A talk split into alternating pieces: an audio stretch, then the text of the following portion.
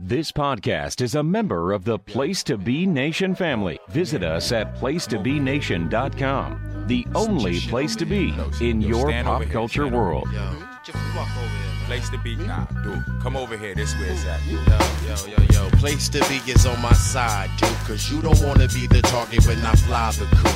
Nah, place to be is on my side, dude. Cause you don't wanna be the target when I fly the coop. Buenos dias. Mamma mia. We call it the uh, the place the place to be. Yes, the place to be. Then I shall be. It is contagious. It is the place to be, and we are live each and every Monday. to do to, to do worse than Josh Richard.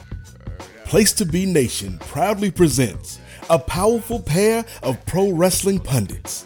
It's JT Rozzero and Scott Criscuolo, and this is the Place to Be podcast.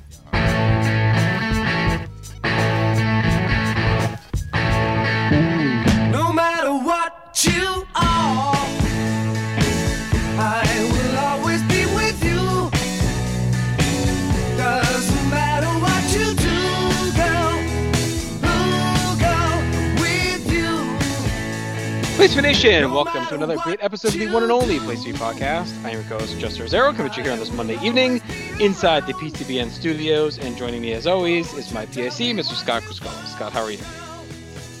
Good evening, JR. Happy Monday. Hello, PTB Wrestling Network loyalists. Welcome to episode 606 of the longest running episodic motherfucking gold standard, the place to be podcast. Uh, JR, what's going on on this uh, lovely July evening? Uh, things are Uh, well. Not too much. Yeah, yeah. I survived Disney. That was uh, an experience. You did? It was, Yes. It was very hot, uh, but not bad. It was it was a good time, and uh, I made it out alive, so that's good. And of course, You just missed. are- Uh, you actually just missed Olaf Rotella. He was he left as you got in. So yeah, I uh, could still feel the, the stench in the air yeah, yeah. lingering. I also just missed uh, Dave Batista was at the Guardians of the Galaxy ride two days after I was at it. So Oh, that's awesome. stars just follow stars, so not a surprise there. But it was, uh, you know, I, I would have been cool to meet him when he was outside the, he was standing outside the little ship. And that that ride, uh, for anyone who ventures toward Epcot, uh, that is a must-ride ride in my opinion. It was probably, probably the best I've ever experienced. Um, pretty awesome stuff.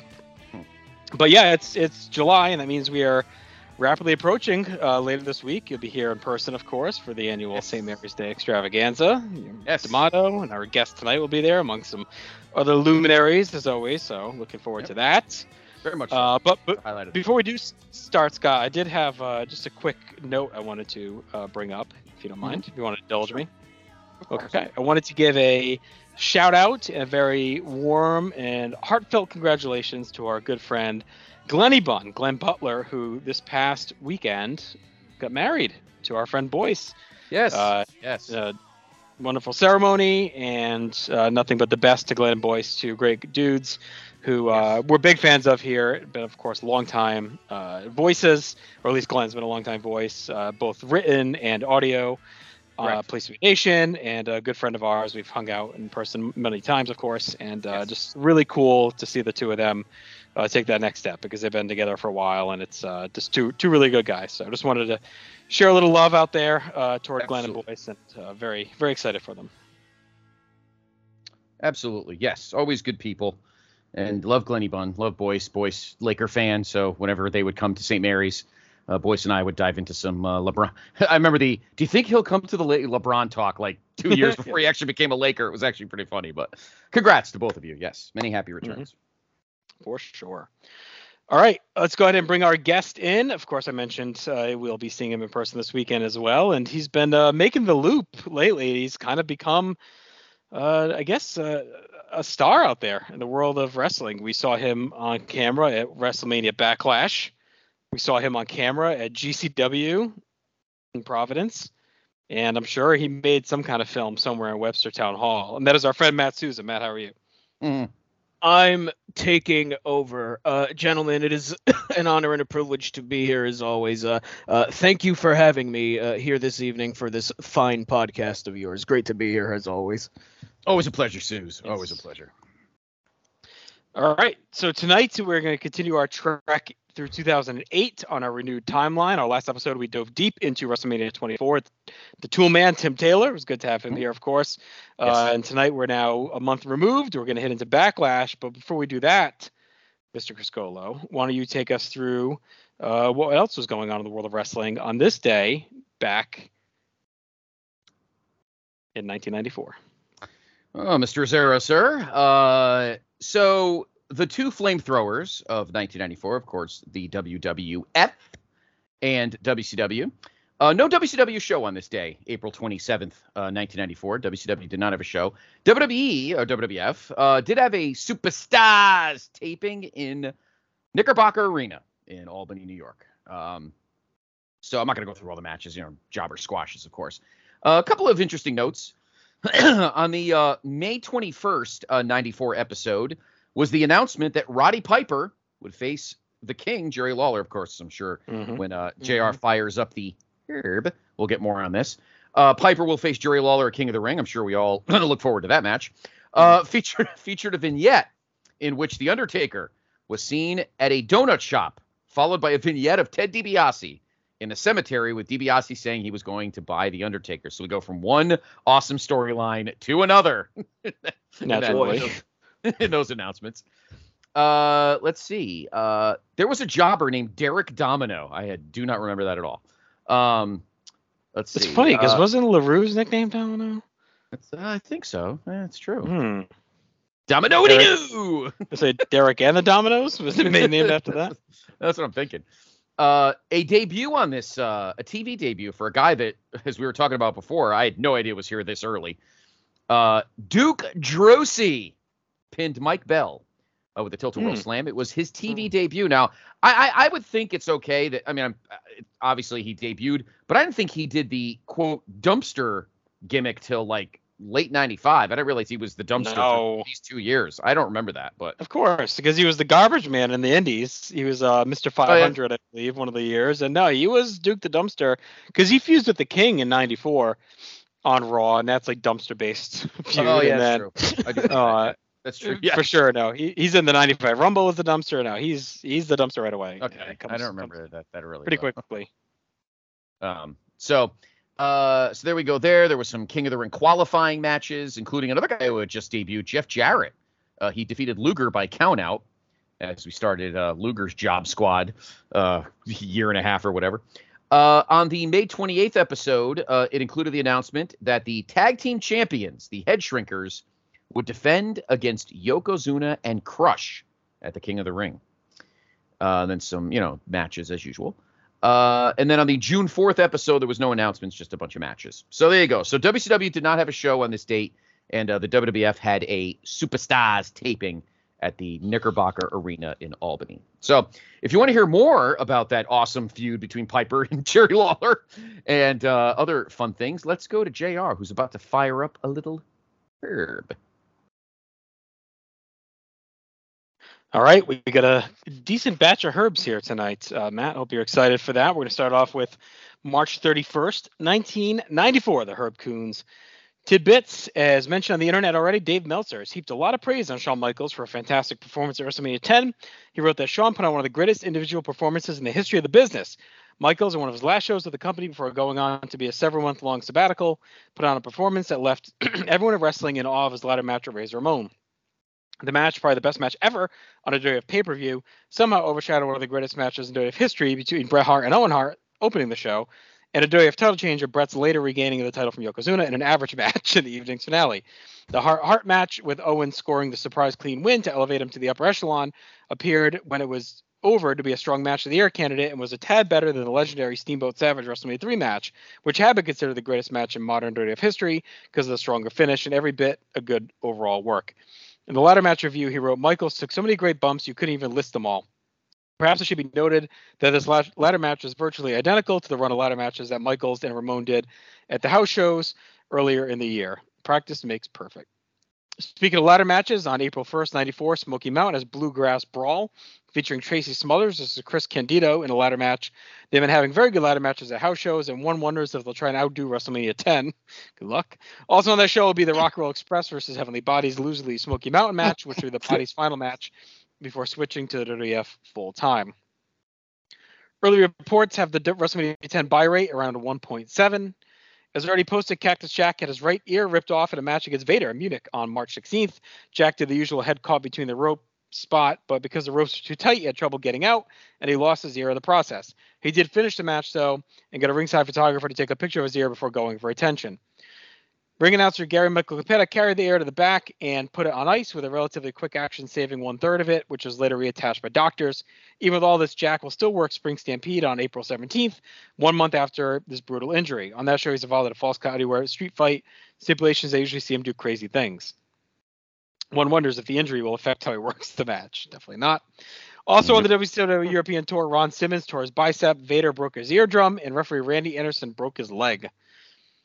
It runs down the card for the second UWFI shoot fighting pay per view on April 16th. Also on April 16th, New Japan is running its annual Top of the Super Junior tourney.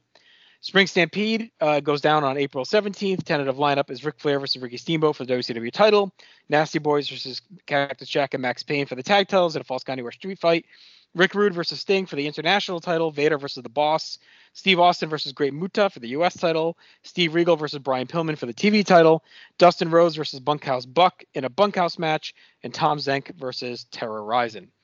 As expected, Rick Rude regained his WCW International title from Hir- Hirohase in a title change that will never get mentioned in North America. The question is now whether he'll agree to drop it to Sting as planned. Hopefully, we won't get a screwy finish, as usually the case when someone pulls a stunt. Brian Pillman is currently working without a contract, will apparently complete his WCW bookings while negotiations continue.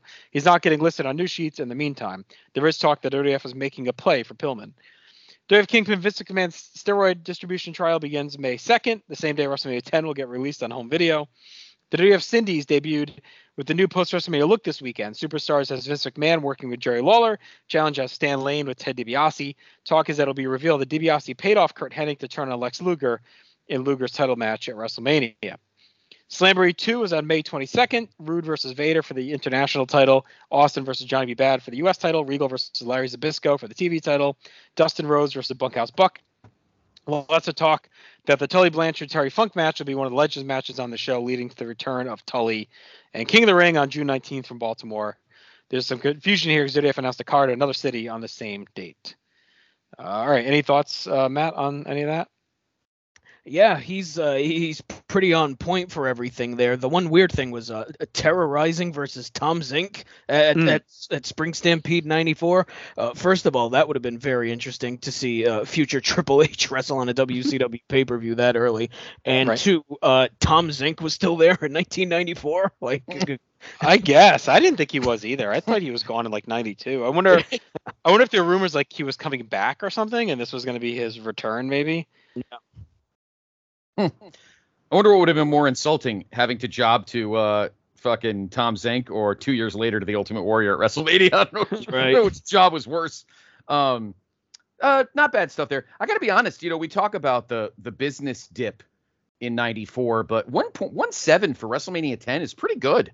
That's actually great. One point seven for for I mean, that was a pretty highly uh, touted show, you know, at the time. I mean, it was a pretty Yeah. big hype show, 10th anniversary and MSG. I could see why it popped a rating. I, I don't think the real downturn happens till later in the year, business wise. Um, but yeah. No, you're right. No, you're right. I think the next couple pay per views will probably be pretty good too. It's usually it's pretty much by Survivor Series it starts to really really fall, but we'll get there. Um, what shoot fighting card did you say he was? I know you skipped U- the, the matches. it's the UW UWFI, which is it was like the Japanese wrestling slash shoot fighting. which I Oh, think was right, kind of like right. a work shoe. It's almost like Yeah. the real predecessor to. Well, I guess UFC was already going on to at this time, but it was it was the early outlaw days of Mhm. uh, mixed martial arts. I Yeah, know uh, Vader main evented a couple of shows for them. I think, if I remember right. Yeah. That's right. I do remember that. But yeah, for the most part, everything seems pretty uh uh, pretty cut and dry. So Zenk was still around. Uh, he worked for New Japan and WCW in '92. '93, he worked with Steamboat as Dos Hombres under the mask when Douglas was hurt. Right. And then That's right, Yeah, yep. it says he was released in May, so pretty much right around this time. Right. Makes sense. All right, let's go forward a week to April 14th. First, uh, no, I'm sorry, April. Yeah, okay, he skipped April 7th. Looks like he missed one. Uh, he was sick. It looks like so. He's back.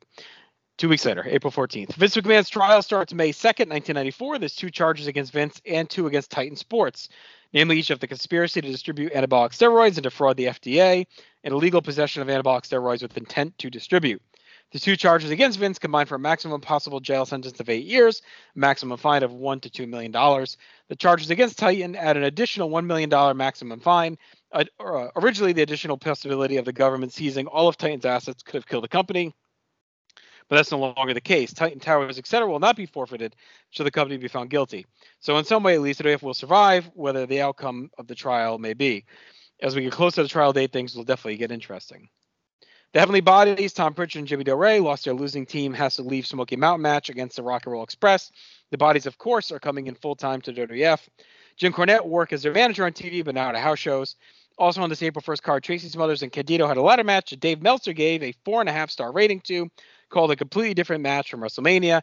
Contained a lot better wrestling spots along with Daredevil off the ladder. It didn't contain a career best performance like Shawn Michaels did at WrestleMania. For all intents and purposes, undefeated Steve Keirn debuted this past week with a tag team partner Bobby Eaton his bad attitude. Keirn looks too damn old to be credible, especially in that costume, but the team is getting a medium push with taped wins over Thunder and Lightning eh, and the Sullivans. Hmm. The UWFI Shoot Fighting pay per view airs on tape April 16th. New Japan's Top of the Super Junior on April 16th. Spring Stampede on April 17th. Couple new matches listed here now are Johnny B. Bad versus Diamond Dallas Page and Danny Bonaduce versus Christopher Knight. Good lord. This last match of Danny Partridge versus Peter Brady. Should be a dark match on the show. The second to last match is a replacement for Tom Zenk versus Terra Ryzing, which someone had a good sense to realize that even Tom can't carry Terra to a great match. this show will be called by a three-man team of Tony Schiavone, Bobby Heenan, and Jesse Ventura, which I don't think actually happens. I think Jesse, don't they swap? Doesn't he swap in for a couple matches? I know he works in the back, but I feel like he does like maybe a match or two. But uh, it's definitely not all three of them for the whole show. Rick Rude is originally supposed to drop his title to Sting on this show. It seems clear none of the other titles are going to change, but he balked at that suggestion. Word is now the title change will happen in Fu- Fu- I'm going to mess this up big time. Fukuoka in two weeks. We'll have some feel for the future of Brian Pillman after the show. He's been working without a contract. The word is he wanted a raise for a while. If he's buried here, then he's history. Ditto for Steve Austin, who's also starting negotiations with WCW on a new contract. Talk has both guys going to the WWF. That talk about a potential game changer. Imagine if the Hollywood Blondes went in '94. Like, given the empty tag division, he's curious how they would have been used. Yeah, that would have been something. That would have been a boost great. that that division desperately needed. Mm-hmm. Yeah, I mean, I, I, they probably would have come in as heels. So, Right. I don't know who would that have hurt. I guess. No one. I mean, this the tag Yeah. division is pretty awful at this. I mean, I guess I mean the Quebecers are pretty much The done. Beckers probably. Yeah, because they would. well, they're done anyway at this point. So Yeah, pretty. That's true. That would have been pretty great though.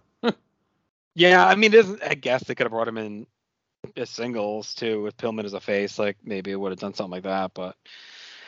Anyway, uh, talk persists that Hulk Hogan will face Ric Flair at Great American Bash in July. Hogan is expected to appear at Spring Stampede to give the match some fuel. Hogan will be known as Terry Hurricane Hogan when they bother to call him anything besides just Hogan, since WWF is being a stickler about the rights to the name.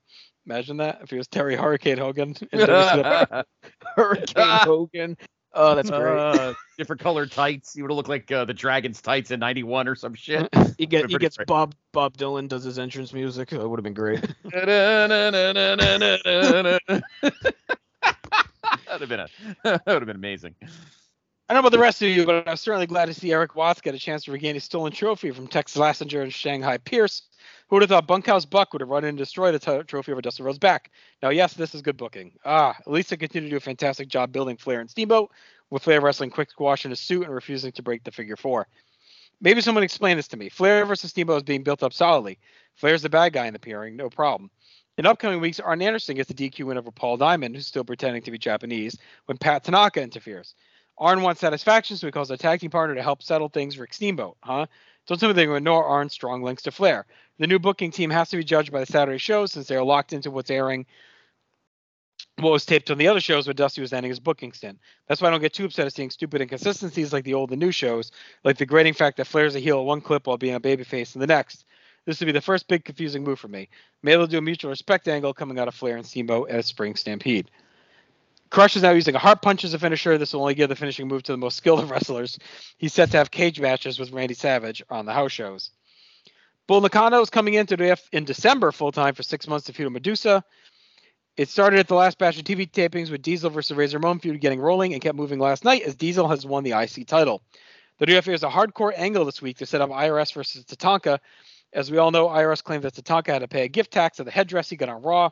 IRS came to ringside during the first Tatanka Kwang match a couple weeks ago, and during a rematch, he comes down and rips the headdress apart after tying Tatanka to the ropes to watch. IRS also destroys Jay Strongbow and makes the save. This past weekend saw them set up Jeff Jarrett versus Doink and Dink on house shows. When Dink came out to tell a referee that Jarrett cheated to beat Sparky Plug, Jarrett chased Dink off and Doink jumped out of nowhere, tossing a bucket of water on Jarrett. All this leads to the WrestleMania Revenge Tour at house shows. That's where they charge you twice as much to see loaded shows at your arena. I was at one of these. The lineup for this night of the tour will cont- contain Bret Hart versus Owen Hart, Diesel versus Razor Ramon, Alundra Blaze versus Luna Vachon, Randy Savage versus Crush in a cage, Lex Luger versus Curt Hennig, IRS versus Tatanka, Jeff Jarrett versus Doink and Dink, and Yokozuna versus Earthquake. Slamboree 2 on 522, Rude Vader, Austin Bad, Regal Zbyszko, Rhodes Bunk, uh, Buck, Blanchard, Terry Funk is rumored. Other legends slated to appear are Verne Gagne, Dusty Rhodes, Killer Kowalski, the Assassin, Ray Stevens, Red Bastien, Larry Hennig, Ole Anderson, Blackjack Mulligan, Tommy Young, and Lou Thesz. King of the Ring, June 19th, Great American Bash, 717 from Miami, which is completely wrong. Uh, and that's that for that one. Any thoughts on those notes before we move on? Uh, I wonder when they changed when they just oh, obviously that's wrong where where it is and and the name, but I'm curious when uh when they decided to change it from Right. Great American Bash to Bash Mhm. the Beach. I mean, if he we're in what late March, mid March, so I mean, it's I mean it's kind of far away, so I guess they have any they have plenty of time to change it. So. Yeah. The But, only uh, other thing is, uh, obviously Vince Vince was never going to go away for eight years, right? But imagine if he had gone away for like three, even that, like how different everything would have been if he was in jail for three years, because that probably take you into what, like ninety-seven ish. I mean, Mhm. just just think about that, how different shit could have been if he was in jail.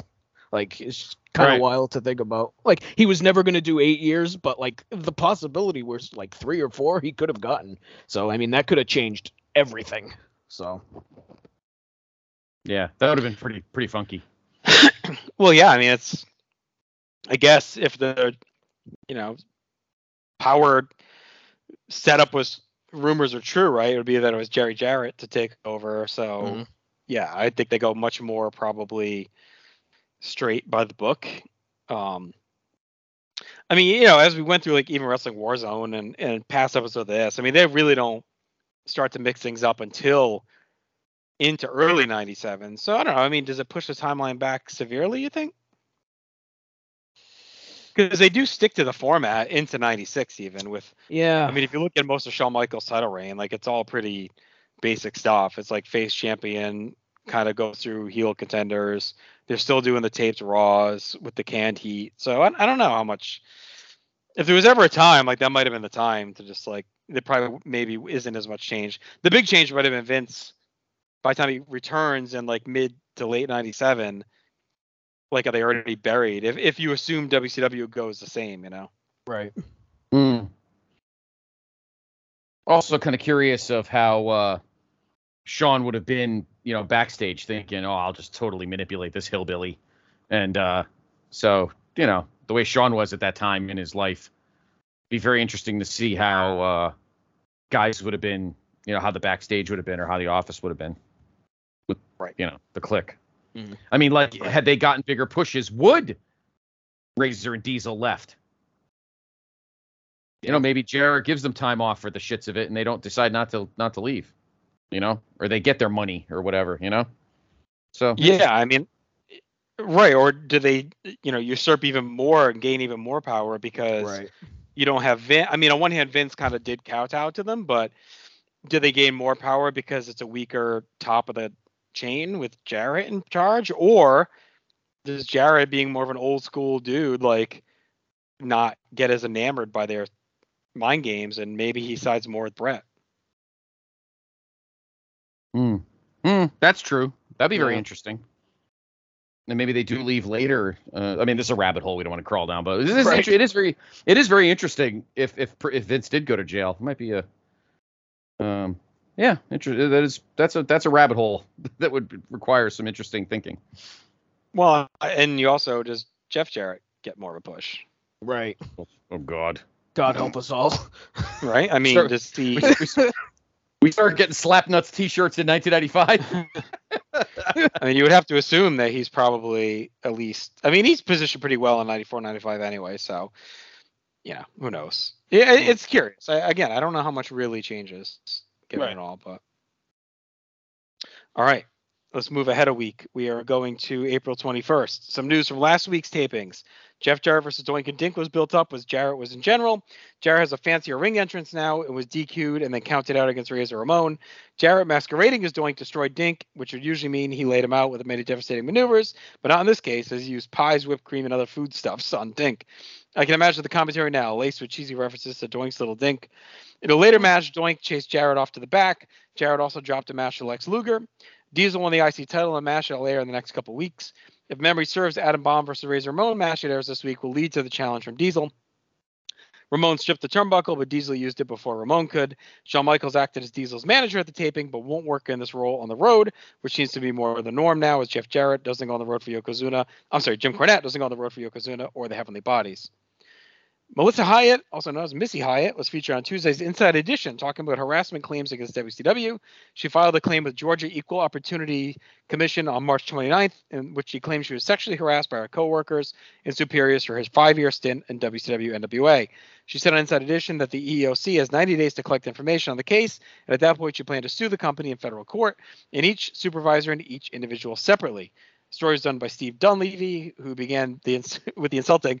If I was 100 pounds heavier and put a tattoo on my nose, maybe I would join the billion dollar industry named wrestling.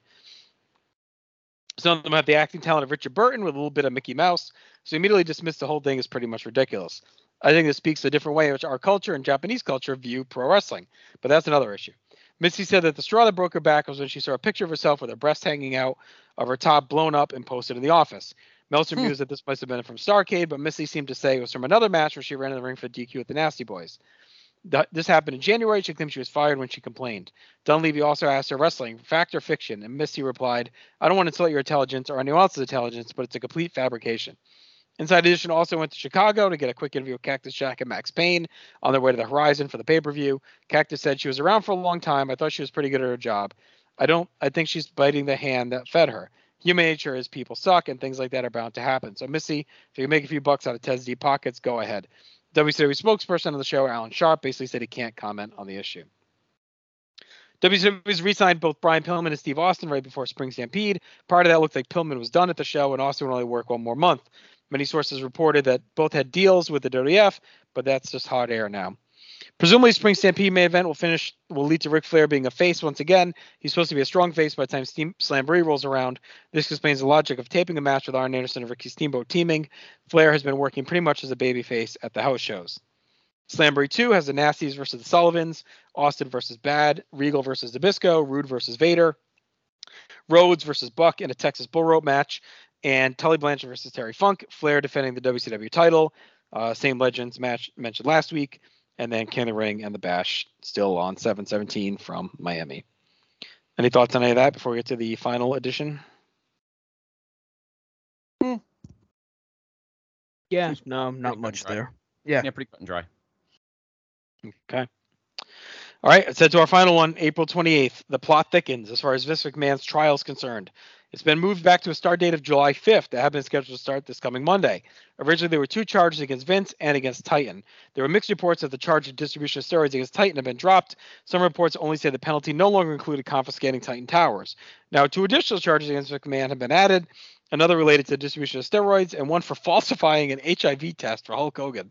In fact, tonight's current affair ran a story on the HIV test that didn't reveal too much. They show the document that charges Vince with getting Howard Finkel to take the test on behalf of Hogan in February of 1990. The mm. test was demanded by a state licensing commission, and Hogan's lawyer responded that if there was a fake test, Hogan didn't know anything about it. Titan's lawyer and Finkel's lawyer refused comment.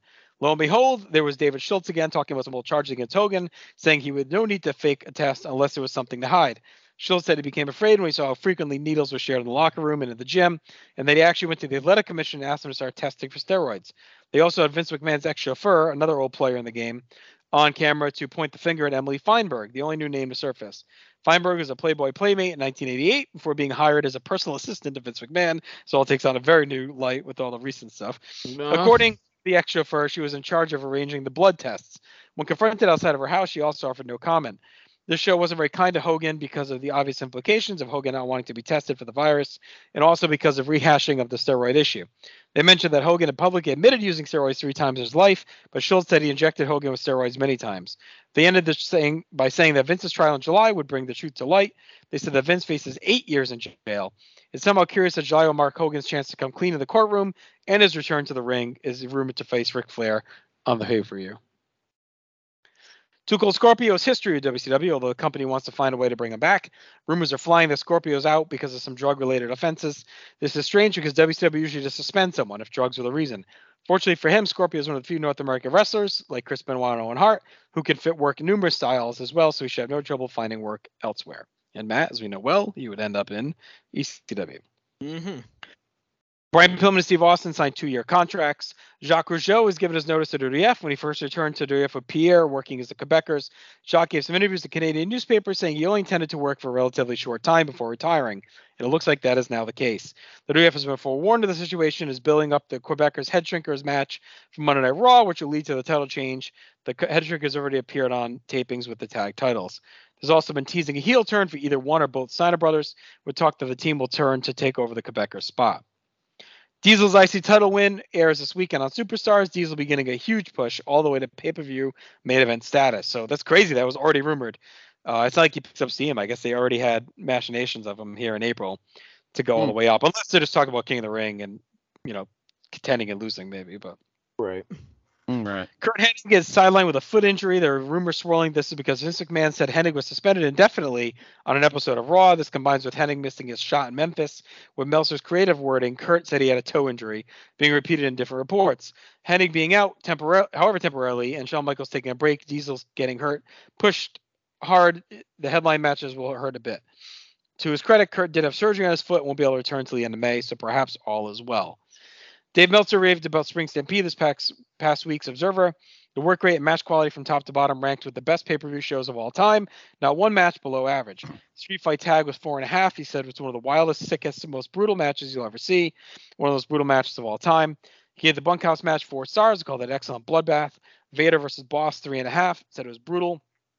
And Flair Steamboat four and a quarter, called it a classic, but also talked about how hard it is to live up to the standard of 1989.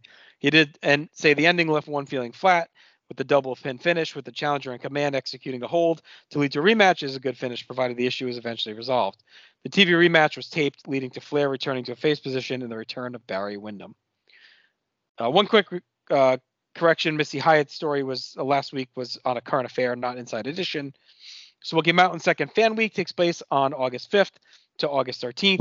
It includes all the things that last year's did, several house shows, including a major show, Meeting the Wrestlers, Jim Cornette. A few weeks back on IRC, I mentioned the idea of many RSPWers getting together to share the experience, and many thought it was a great idea. I've been invited to a wedding on August 7th, so I'm not sure anymore if I'll be going, but I'm curious what the feelings are. Slamboree 2, same card we've been talking about. Spring Stampede, one of the dark matches at the Sullivans against Pat Tanaka and Kato, who is Paul Diamond. The Equalizer in- injured his knee in this match and will not work the pay per view. Talk is that Cactus Jack will be taking his place with Kevin Sullivan. In someone's idea of a joke, yesterday's mail to me included a donation envelope to the WWF, the World Wildlife Fund. Okay. On last week's hmm. Wrestling Challenge, they ended with the Heavenly Bodies tag match. I mentioned this because Challenge doesn't air in that many markets. Because of this, was the worst occurrence of the weekend. The commentators Ted DiBiase and Stan Lane. You figured Stan should know a lot about Cornette, Prichard, and Del Ray. Instead, he pretended like he never had any relationship ever with any of these guys. DiBiase made comments about Cornette taking mediocre wrestlers and turning to pretty good teams. Stan acted outraged at Cornette's antics at ringside. It was like watching the Twilight Zone. Starting this week, Stan is calling the WWF the WWF instead of double WF, which sounded strange of what we're used to. I've Hmm. accepted recent offers to get Smoky Mountain house shows with the bodies. always in great matches. For some reason, I've turned down that dirty house show appearances. Sigh. There's something wrong with watching them jobs of the Bushwhackers. King of the Ring, June 19th, headlined by Bret Hart versus Diesel. Clash of Champions, June in 94 will be happening in Great American Bash, still 717 from Miami. And that'll do it for our Herb Notes. Any final thoughts here?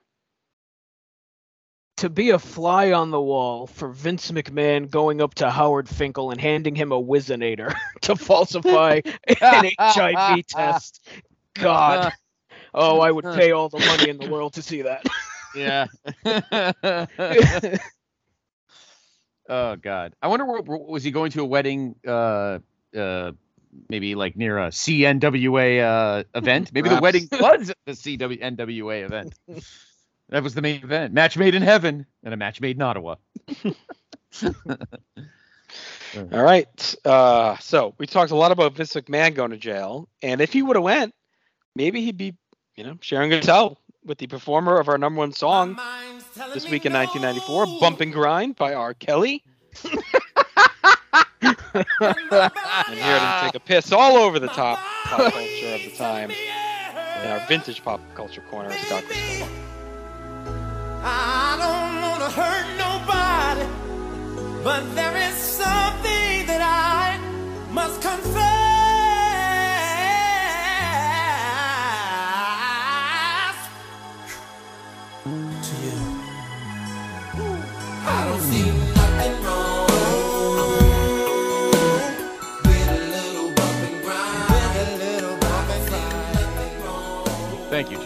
When I uh, was setting up the uh, my notes for uh, for this week's pop culture corner, and I saw that was number one, I said, I hope there's something, some saucy Vince stuff in the Herb notes to to to piggyback this, and uh, yeah, bumping and piggybacking right here. Uh, R. Kelly, yes, everyone, bump and grind. How fitting. Uh, at number one on the Billboard charts this week, back in 1994. Um, at number two, The Sign by Ace of Base. Number three, The Most Beautiful Girl in the World by Prince. I'm sure R. Kelly was singing that before he was bumping it. Never mind. Uh, Without You, Never Forget You by Mariah Carey at four. Uh, mm-mm, or I should say, mm to the fourth power by Crash Test Dummies. You know, mm-mm, mm-mm. Power of Love by Celine Dion at five. I'm sorry, at six. Uh, so Much in Love by All for One at seven. Now and Forever by Richard Marx at eight. Return to Innocence by Enigma at nine. And Loser by Beck at 10. So it's fitting. Song called Loser at number 10. And the song by a loser at number one. How, how fitting. Uh, we go from the uh, radio charts to the movies. Let's see what was going on in the theaters on this week, uh, April 20, the weekend of April 29th, 1994. Uh, the top 10 at number 10, Sugar Hill. Was that the Wesley Snipes kind of like New Jack City knockoff, right? Was that Sugar Hill? I think it was. Uh, Mrs. Doubtfire at nine, at this point making over $200 million. Uh, the Inkwell at eight. The Paper at seven. Schindler's List at six. You So Crazy at five. Bad Girls at four. Uh, Four Weddings and a Funeral at three. A lot of rom coms. Uh, well, except Schindler's List is a rom com. Yeah. And then it's yeah. Uh, and then the top two both debuted on this weekend with honors, which I think is a was that uh, Joe Pesci, I think. And No Escape was the number one movie the weekend, and I think that's a Steven Seagal movie. I think. I have to double check that. Uh, but those were the top ten movies uh, in theaters uh, this week, uh, the weekend in 1994. Uh, there was one playoff game in the uh, Stanley Cup playoffs. Actually, I'm sorry, there were three games. I'm sorry, there were no NBA. There was no uh, NBA games. The NBA playoffs for 1994 were about to start. No games, had, no series had started yet. Uh, of course, Knicks fans were feeling very good because uh, they were probably the best team in the East. Um, as the Bulls, I mean, the Bulls had a good year, even you know the first year without Michael. Uh, but we will uh, we'll document it and see how they do. Um, we did though have three uh, Stanley Cup playoff games, uh, including one involving gentlemen, our beloved uh, Boston Bruins. Uh, game six at the U.S. Air Arena in D.C. The Caps knocked out the Penguins six to three. They won the series four games to two. These were uh, first round series. Uh, in Buffalo, in four overtimes, the Sabres beat the uh, Devils at the Aud one nothing. That tied the series at three. So there would be a game seven at the Meadowlands. And finally, Mr. Suze, at the old Forum in Montreal, the Bruins staved off elimination with a three to two win on the road. And uh, that series tied at three apiece. So there would be a game seven at the Garden uh, probably a couple days later. And I'm pretty sure they won that game seven because I think that they the Devils knocked them out. I think that year in the playoffs. So yeah, they did because the Rangers and Devils had that awesome Eastern Conference final. So uh, in any event, uh, let us look at the uh, baseball scores for this Wednesday, April 27th. Uh, 1994. Of course, might as well enjoy the baseball now, guys, because by the time we get to the uh, summer Mhm. and fall, there will be none. Uh, let's take a look at our teams. Uh, the Mets lost in fifth. Oh, I'm sorry, the Mets won in 15 innings, three to two over the Padres. Uh, the Red Sox, the, the Red Sox won one nothing in Oakland over the A's, and the Yankees blew out the Mariners 12 to two at uh, the Kingdom in Seattle. This is the first year, guys, and I totally forget about this because of the, you know, because the the series ended, the season Mhm. ended early because of the strike. But this was actually the first year of the three divisions. Yes. I thought it was the Yep, following. it was the year. first year of the wild card and all that. Nope, this was Yep, going to be the was. first year. Yeah. This was gonna be the first year. So the Red Sox are in first place out of the gate at 14 and seven. Uh, the Orioles and Yankees tied for second at third, a half game out. The Blue Jays, the defending world champions, are uh, a game out. Cleveland leads the Central by a game over the White Sox. Of course, the Jake Jacobs Field opened in uh, 1994. Uh, all four. This makes this, this is fitting. All four teams in the American League West were under 500. The Angels were 9 and 13, the Mariners were 8 and 12, the Rangers were 7 and 11, and the A's were 7 and 14. Oh, the A's, that's no different than now. Uh, National League East, of course, the Braves leading at 15 and 6, four games ahead of the Expos, four and a half ahead of the Mets.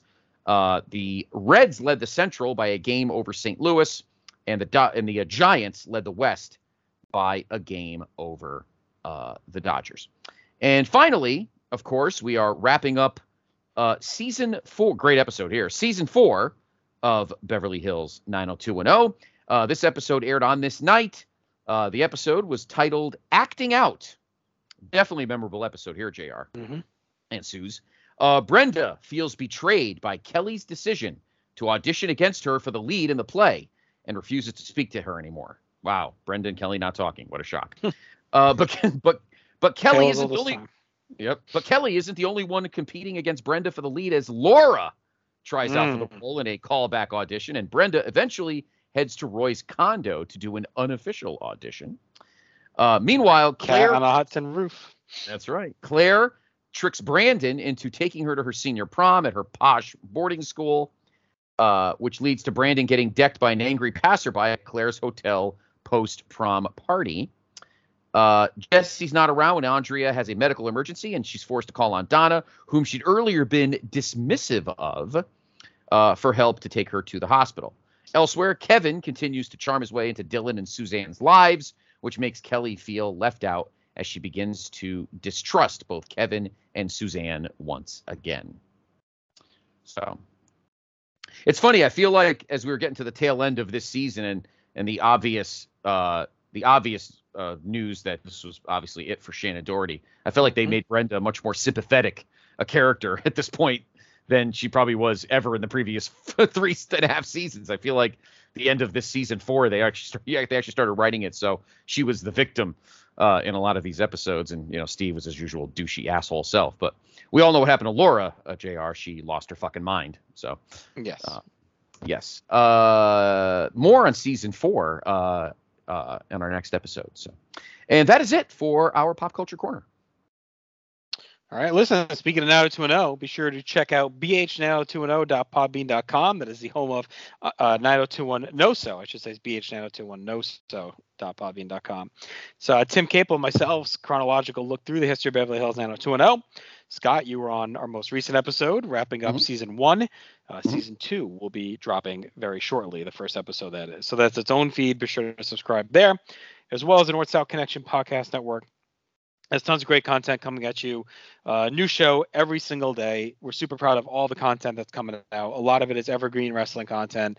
Uh, if you're into lists, if you're into projects, if you're into deep dives into you know famous and also overlooked eras of professional wrestling, and even a little bit of current stuff too. With uh, we have a bi-weekly AEW podcast drops every other Friday that rotates with Clotheslines and Headlines 2.0, which is our current WWE podcast, as well as of course Matt, you're with me and Jenny Smith on the Extreme Three Way Dance podcast, which is going through the history of ECW. So tons of great content there. Scott, what do you got going on? Uh, we just had a very uh, a great week uh, the uh, PTB Wrestling Network here, Old Reliable. We've had uh, let's see, we've had uh, new episodes of uh, uh, Extreme Resurrection, Mr. Uh, Grunberg and Mr. Riddle. New episode of Talking WCW. Jenny and Tim and and Greg talked a little uh, little Barry Windham. Uh, new episode Suze of Highway to the Impact Zone. Also, new episode of NWA Crock and Roll, as well as a new episode of the NWA Saturday Special, etc. So, a great week uh, last week and a great week ahead this week. Uh, we'll have a new episode of Main Event. Also, a new episode of Through the Looking Glass with our special guest uh, that will be on uh, next uh, on our next episode, Jr. So, uh, all the great stuff. Place to be.podbean.com. You can follow us on Twitter at PTB and Wrestling, and of course, as Jr. said, the No So, and of course the Jenny position, which is within the No So, and the PTB Pop Experience. Continue uh, owning the quad of pods. We give you all the info and entertainment we can. Matt, anything you want to talk about before we move on? Yeah, you've mentioned most of my stuff. The only other thing I will mention is uh, should be a new episode of YouTube Roulette out soon, uh, if not out already by the time uh, this drops. So give that a listen. We basically just watch random matches from YouTube. It's a blast to do. It's a that's a great show. So give that a listen if you haven't yet. And uh, you can find uh, every show that I'm on. Usually I'll retweet them on my Twitter, which is at msouza1991. All right, with that all done, let's head back to the future to 2008 to talk Backlash.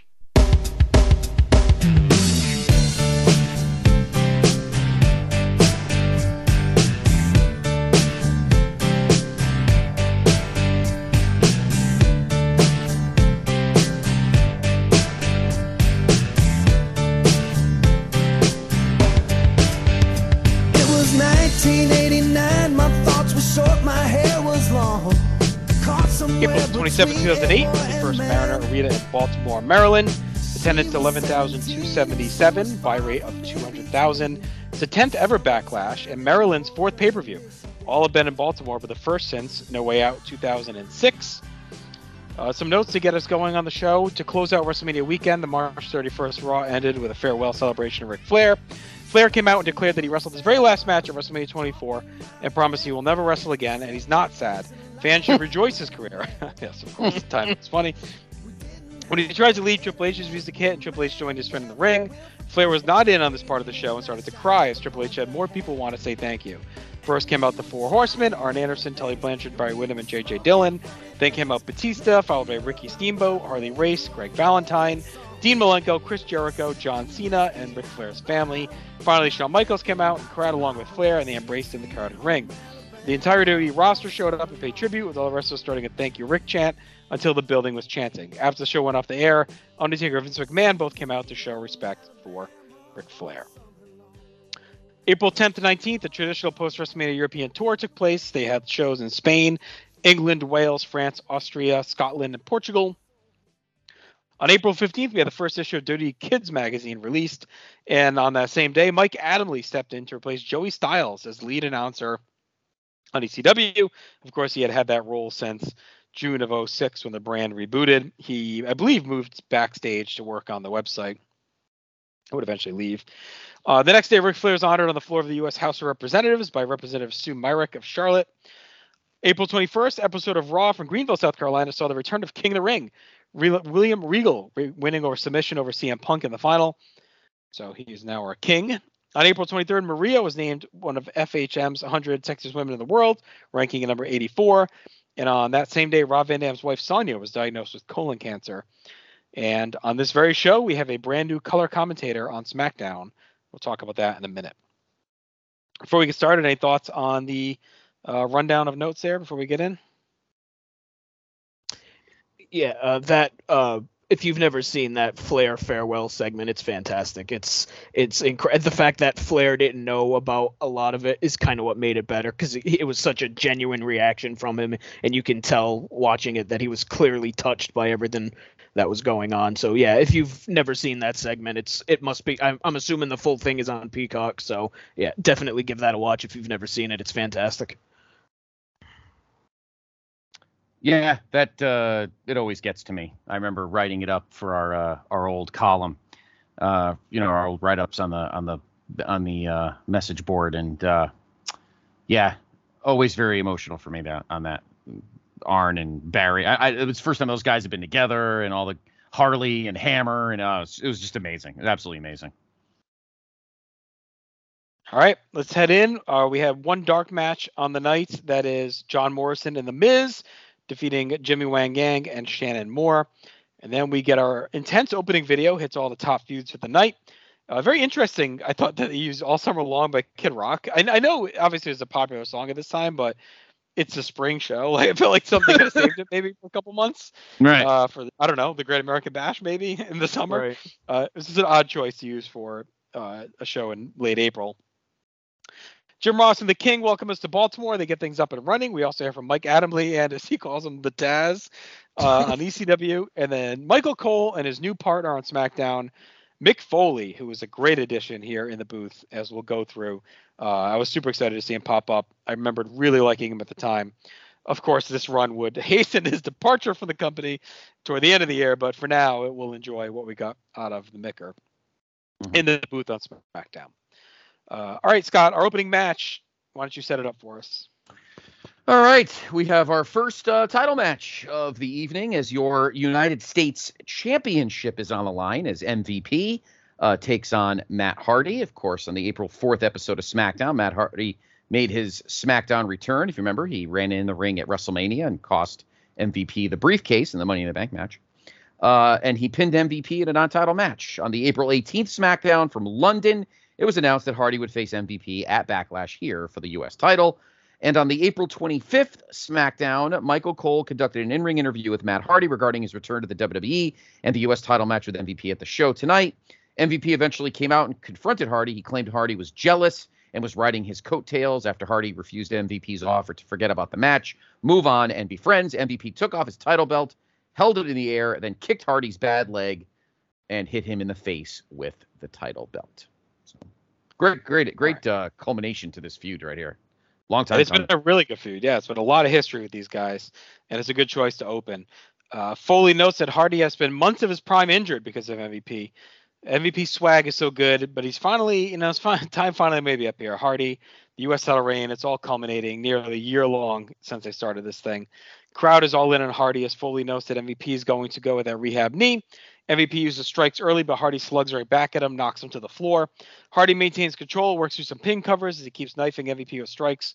Hardy cranks a headlock as Foley talks about Matt focusing on the title and not retaliation via injury. MVP takes over the back suplex, which gives him a new target for his offense. Hardy finds a quick opening, scales the top, and tries a moonsault, but MVP dodges and he crashes hard. MVP cranks some abdominal stretches as we edge along. MVP's comeback cutoffs are nice here. Nice belly to belly throw, going in on the stomach and the back. Foley makes a good point saying that MVP's first plan of attack, uh, going at the knee was not working, so he pivoted to the midsection. This is a really good insight already from Foley. A huge plus to the product.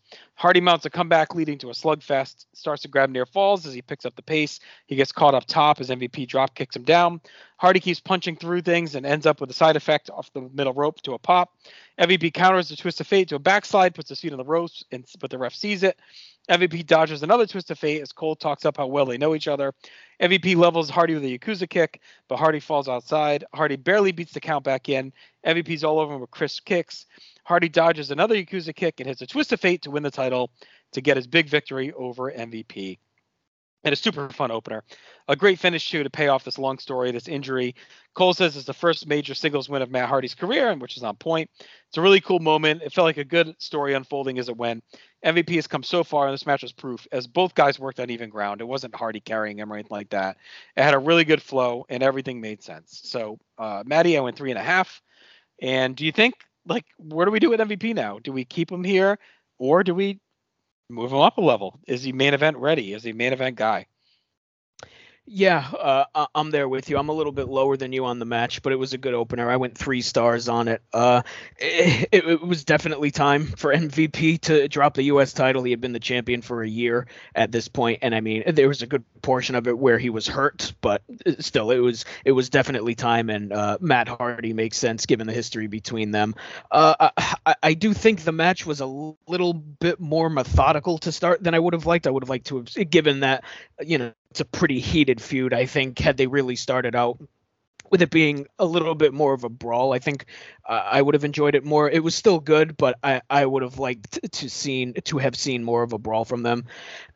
As far as MVP, I mean, he definitely held his own in this match, and I mean maybe you can try uh, giving you know moving him up a little bit but I, I think the problem is when you look at who the champion is right now on SmackDown. I, I think on paper uh, that that wouldn't really do VP any favors. I mean, they could end up presenting him as an equal to Taker, but I, I don't know if it would necess- I think it's a situation where it may do MVP more harm than good at this point. Maybe eventually they'd get there, but at this point, I'm not so sure but yeah, eh, this was a this was a good opener. Uh, the right guy won. It was time for MVP to uh, drop the title. So three stars for me on this one.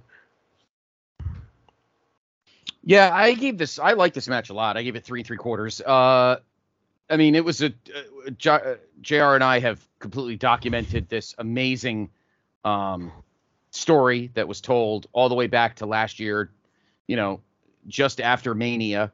Um, in, 2007, you know, Matt after uh, you know the MVP, you know, got the belt off of Benoit. Um, this was a big uh, uh, a big feud for for MVP to really be the aggressor, where he seemed to kind of just be the cocky asshole to Benoit. Uh, MVP was much more of an aggressor in this feud, and and he became Matt. Matt became very sympathetic and became almost as over as his brother is on the other brand. Um, and then of course he you know left for a while to rehab and and then the pop he gets at the at the Citrus Bowl when he helps uh, when he uh, uh, gives the twist of fate off the ladder is pretty awesome actually, and I enjoyed this match. I agree with you, Suze. It might have been a little methodical in the beginning, but I think at this point, psychologically, I think MVP just wanted to grind Matt Hardy into dust and uh, maybe work the leg over as well. So I was fine with it, but I thought it was a really good match. I think MVP. I agree with you, Jr. He doesn't need his handheld anymore. He he knows what's going on in there.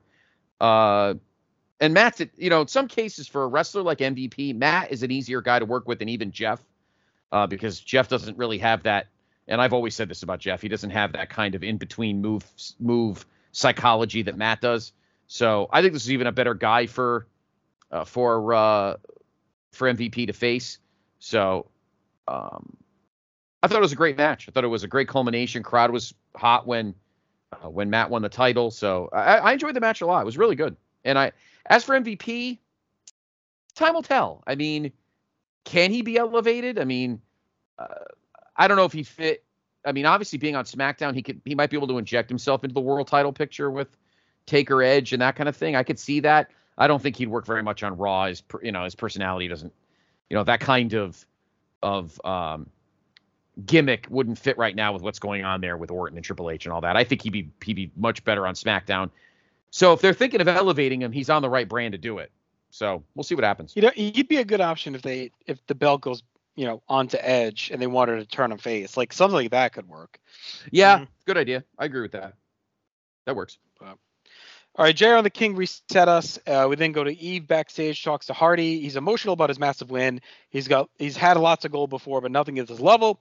He said Hardy says, "I am better to you than you to MVP," which is a great payoff to the feud, which is of course the crux of it that they're always trying to one up each other. So it was a really cool payoff to the whole thing. Adamle and the Taz set up our ECW title match, which is Kane defending his newly won ECW title against Chavo Guerrero. Scott, how did we get here?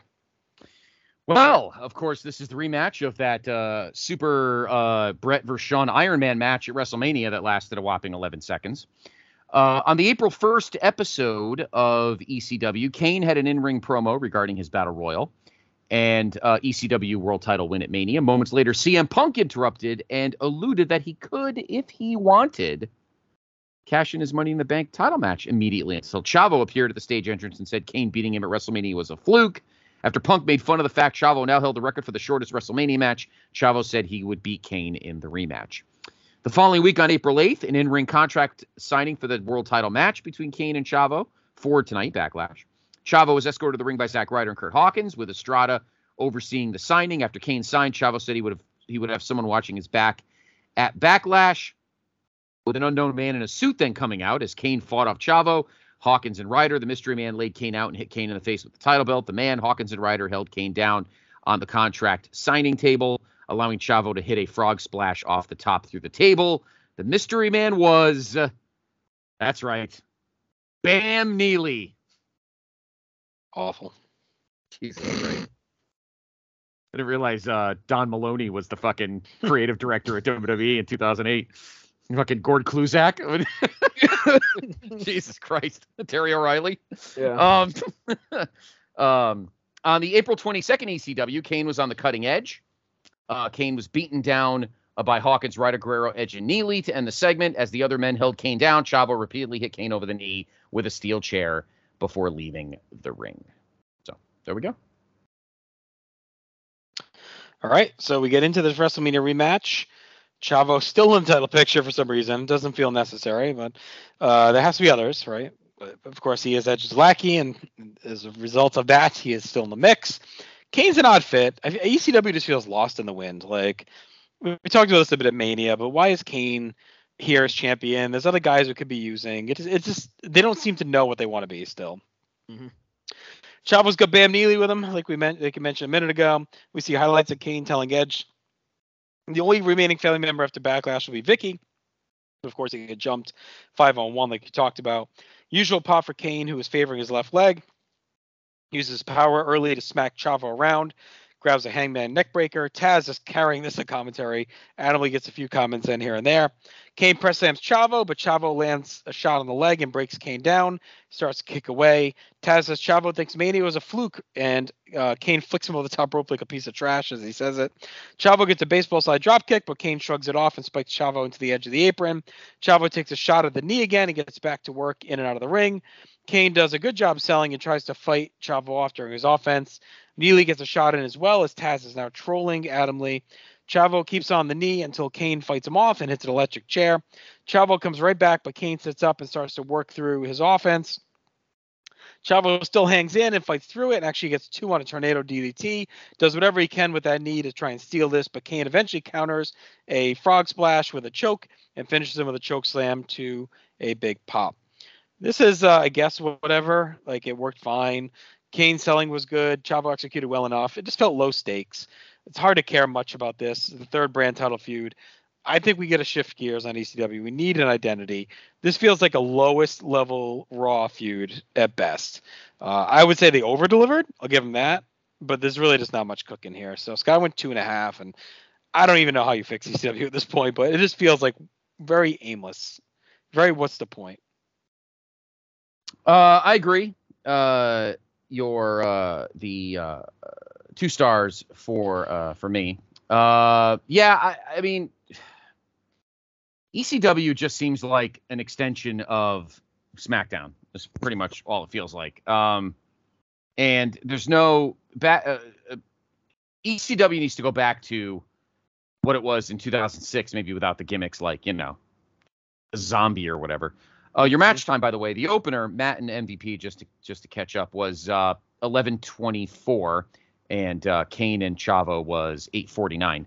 Um, uh, yeah, I I really feel like ECW doesn't seem like ECW anymore. Now it just seems like like a, an extension of SmackDown. It's almost like it's uh, I don't know, like like Afterburn or Velocity or something. Like, Yeah, yeah, that's exactly You what know, it feels like. It's, yeah, Ch- it's not even Chavo. its own brand anymore. It's just a weird amalgamation of things.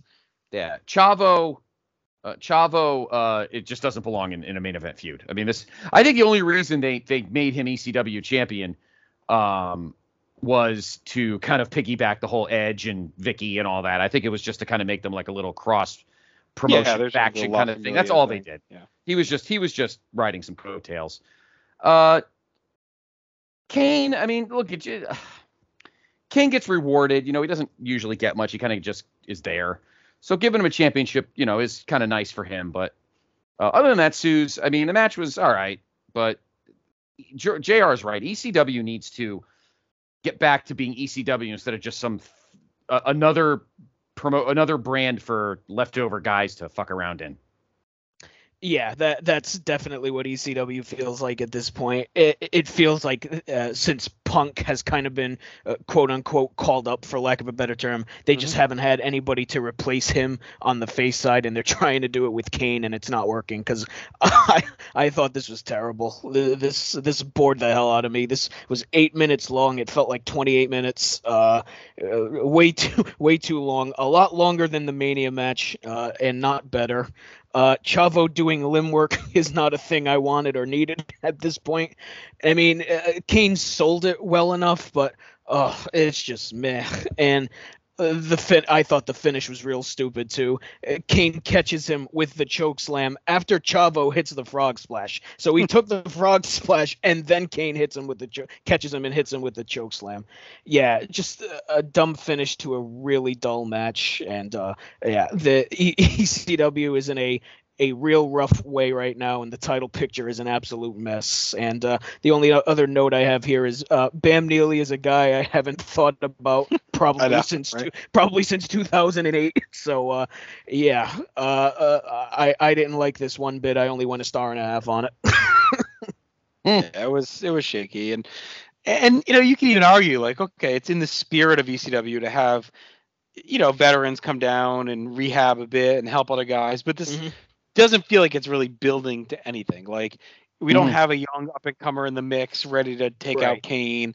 You know Punk kind of was in that role but they really never fully committed to him because I think they knew he was coming up. Mhm.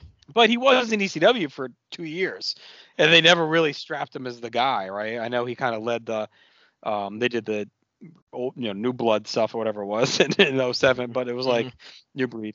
Uh, but he just never felt like while he was there and kind of the guy, he just never felt like they really strapped it to him. And then to have Chavo be the dude to kind of end his run just felt weird. And I don't know. There's just I, I think there's something there. that just haven't committed to doing it right yet. Mhm. All right, Todd Grisham's with Randy Orton, who talks about surviving all of his adversity, yet still reigning on as champion, and something he will continue to do again tonight.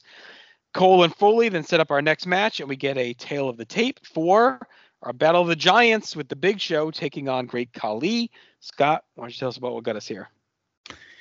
On the April 4th SmackDown, Khali cut an in ring promo, oh good lord, on the big show, with Show appearing and coming face to face with Khali, and Khali then leaving the ring. The following week on April 11th, the show opened with an in ring segment in which the great Khali was surrounded in the ring by several people having a Punjabi celebration, with a spokesman then saying Khali had a peace offering for the big show before their conflict became worse.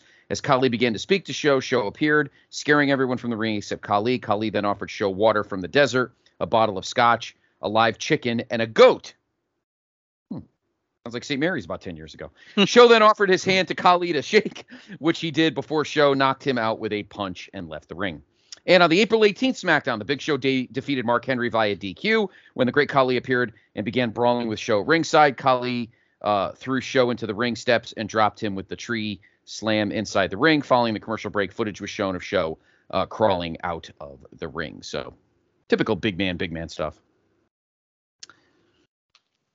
And kind of a cool match here. I, I think, you know, we're using Khali as a spectacle here coming off his title reign. It's kind of the next evolution. And it, why not do something like this? You got the two giants. Foley takes another shot at Coach. He's really been laying him in all night. Poor Coach, uh, whose spot he took. Cole talks about how Khali's been mis- uh, manhandling Show. He's rolling solo here, and then we get a good pop for Show, who's really maintained that face status uh, or regained it, I guess, post Floyd Mayweather uh, in that feud. I will say this. Well, it seems cool on paper. It feels like a little bit of a okay, like Show came back, got the big push.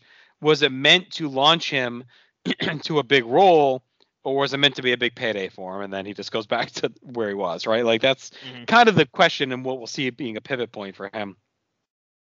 Crowds behind Show, we get obligatory stare down to show off their size. Shows is still in great shape here. We get a lot of shoving, some punches from both, spiraling into a headbutt war. Khali lands the first rattling shot. He puts Show to his knees, kicks away. Khali just keeps clubbing at Show as he feeds for him. Show gets knocked to the floor. Khali follows and posts him. Foley thinks Show came back to WWE to prove he's or WWE to prove he's a true giant. Khali works the back of the ring and actually grabs a crossface of all moves. Khali releases that, goes to a nerve hold. Foley and Cole are trying to add some psychology, but it's a very simplistic match. Khali chops Show down for two, goes to a surfboard, trying to wear Show down. Show battles back and slams Khali for two in a pretty cool looking spot. Khali takes control and sets up a tree slam, but Show breaks the grip and hits a choke slam for the win. And a pretty cool finish, honestly. I think this is fine. Show's increased dexterity uh, really played a good role here as he fed and bumped around, and he's definitely more uh, in better shape, and you can tell he's feeling better than he was when he left a couple years ago. Really made Khali's offense look good. Khali hustled too, but he's so limited; he can only do so much. And I like the finish. I th- this is actually a nice outing for Show. Gives you some good vibes for maybe what he can do now that he's back in shape and uh, you know rehabbed a bit after a couple years off. So Matt, I wish you went two stars on this. I don't know what else you can do with Khali from here, but you know, this as a spectacle match was was pretty fine.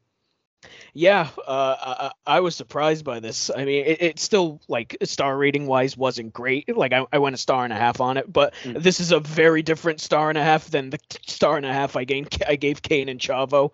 I mean, th- this was a pure novelty match, and a star and a half for this is better than I thought it was going to be because I was kind of expecting this to be like all time bad, but it really wasn't. And it, you said it. I mean, Khali is very limited at what he can do, but you can see that he was working hard. There's just there's only so much the guy can do in the state he's in right now. But yeah, uh, I, I, thought this was pretty good. Show's in great shape, like you said. The choke slam was impressive. So uh, yeah, it, it, was a pure novelty match, a pure spectacle match. But it was a, a, a, for these two guys, it was a pretty good one. So star and a half for me.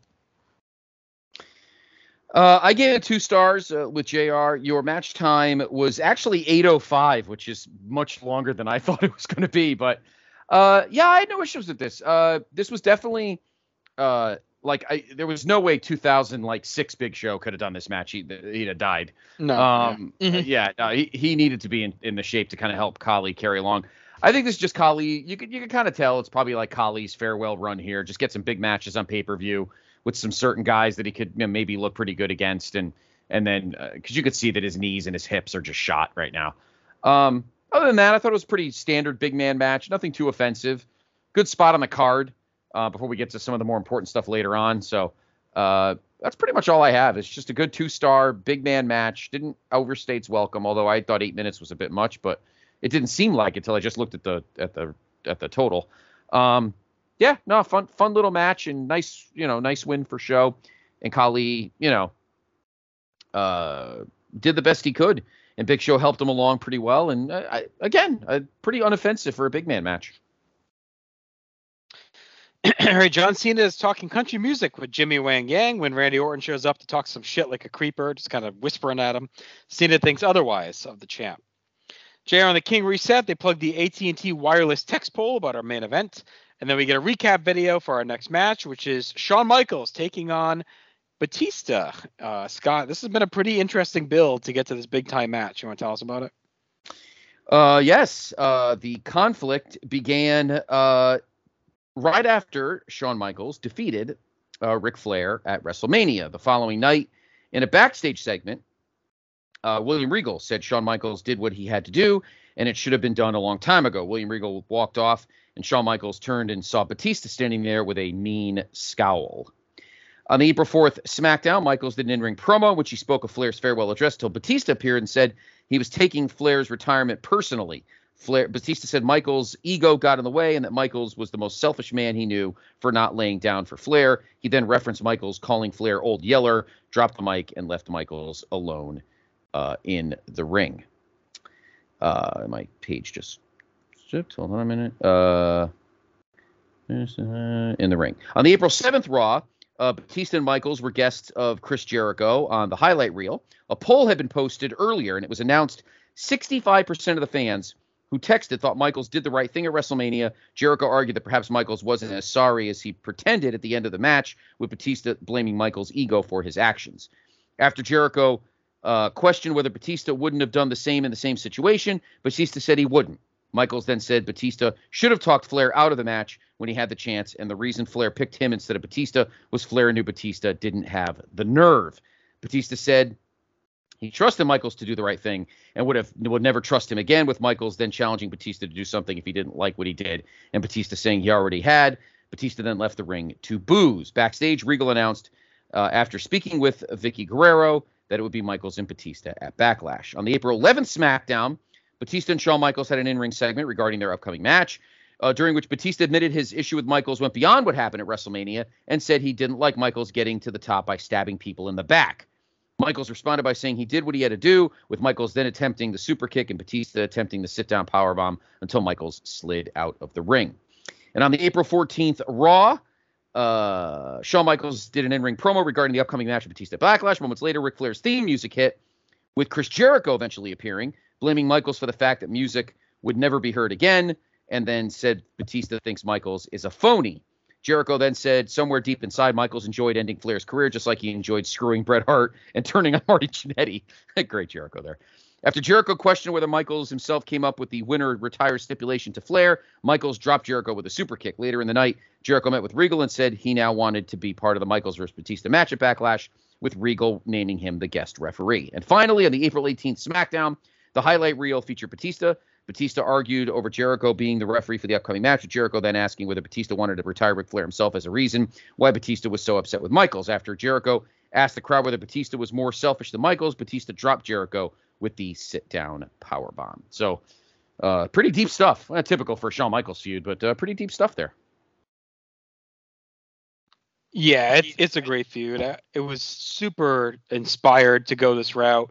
Uh, it, it feels organic. It felt personal, and these are guys that needed something to get into, like something intense. Batista, we talked about Scott, felt rudderless. He had a million matches with, a taker uh, for the title. Then he had that kind of aimless match with Umaga Mania, and it was kind of like, what next? And this just made all the sense of the world. Flair was his mentor. Uh, you know, his running buddy, the guy that taught him everything, a legend. He loves him. And Michaels didn't have to do what he did, right? He could have laid down and let Flair continue on. And Batista's mad about it. It's such a simple feud and so effective. And putting Jericho in here too gives him something to do because he's another guy that seemed a little lost. Uh, he seemed to maybe get the ship straightened out around Mania time, but definitely a guy that um, needed something to dig into. So an interesting feud. It feels organic. Uh, again, it's a good use of these dudes. Batista needed something outside of the title. Michaels needed that follow up to Flair. Jericho needed to keep regaining his sea legs. JR talks about Jericho's known to have agendas and wonders what could be in play here. Big pop for Batista as he stalks out, very focused, which King notes. Shawn gets his usual ovation as well for the big battle. JR talks about Shawn's black eye from their brawl as we ease in. Shawn peppers the start, but Batista swats him off and we reset, and it's all Batista from there, pushing through any offense, mauling Shawn, focused on revenge. Shawn comes back and tries to work the arm on the mat. Batista keeps using power to counter. Good little battle over a key lock on the mat that ends with both men tumbling outside. Shawn shoves Batista to the post, beats on the arm, picks up Shawn and twists into various submissions, while also taking shots at the arm with strikes and snap. Batista's selling is on point. And King do a good job as well, staying on point, telling the story of how the arm work is going to affect Batista's power. He buys some time with Samoan drop, but Shawn is right back on him until Batista just mashes him with a clothesline. A fun structure here to the match. Batista flows into his power attack as the crowd turns on him, but Shawn squirms free and hooks a crossface. That lasts for a while, but Batista survives. We get our first argument between Shawn and Jericho, who has called things pretty down the middle. Batista uses power moves with one arm. He looks great doing it. Makes him look so strong. He gets a super close near fall on a spear. They keep uh, trading desperation strikes until Shawn gets the big elbow lined up. Sets up Sw- Sweet Chin music, but Batista counters to the spinebuster, and loads up Batista bomb. But Shawn counters that, collapses as his knee gives out. Jericho pushes Batista back to check on Shawn, who's hurt and favoring his knee. Batista backs off, but he walks over. Shawn pops up and he finishes him off with Sweet Chin music. Shawn sells the knee after the match as Jericho and another ref help him hobble out. It was really fun. It was a cool structure and unique setting with Batista taking the heat and the arm work. Batista's selling is so crisp and on point, and Shawn mixed up his offense well. The closing stretch was really good too. Jericho playing it straight, but also having some story development as he looks kind of skeptical at the end about the knee injury uh, was a nice touch. Batista takes a tough loss, but he looked great. Uh, and we'll see, of course, that this is a story that's going to continue. So, Scott, I thought it was a really fun match. I went three and a half, and I'm looking forward to see how this all continues to evolve. Uh, I agree. Uh, three and a half for me. Your match time and even uh, 16 minutes. So good, good length. Um, great match. I think this match is just as important for uh, Batista as it is for uh, Shawn because you know Batista. You know Shawn's a guy that that you know could really test Batista's ability, and it's it's a fresh matchup that we haven't seen, so that was good. Um, you know Shawn's always great at, at pop, you know, pinballing for big guys. I like the addition of uh, I like the addition of Jericho kind of into the into the story because you know he's always a shit stirring son of a bitch. So it worked out well that he kind of became like the uh, the you know trying to be the mediary here, but he was a shit stirrer himself. Um, lo- I love little. We, we've always said at Jr. through the years and Sue's about we miss ex- little eccentricities of uh, of storylines, and the fact that they gave a close up of Jericho looking like, oh, what is Shawn up to? Uh, uh, limp is, eh. So I, I just I enjoyed that a lot. Sue's great match, uh, three and a half uh, for me, um, and uh, it just it, it made Batista look good because he he you know he kept up with a guy like Shawn, and Shawn's just an amazing storyteller as he always is.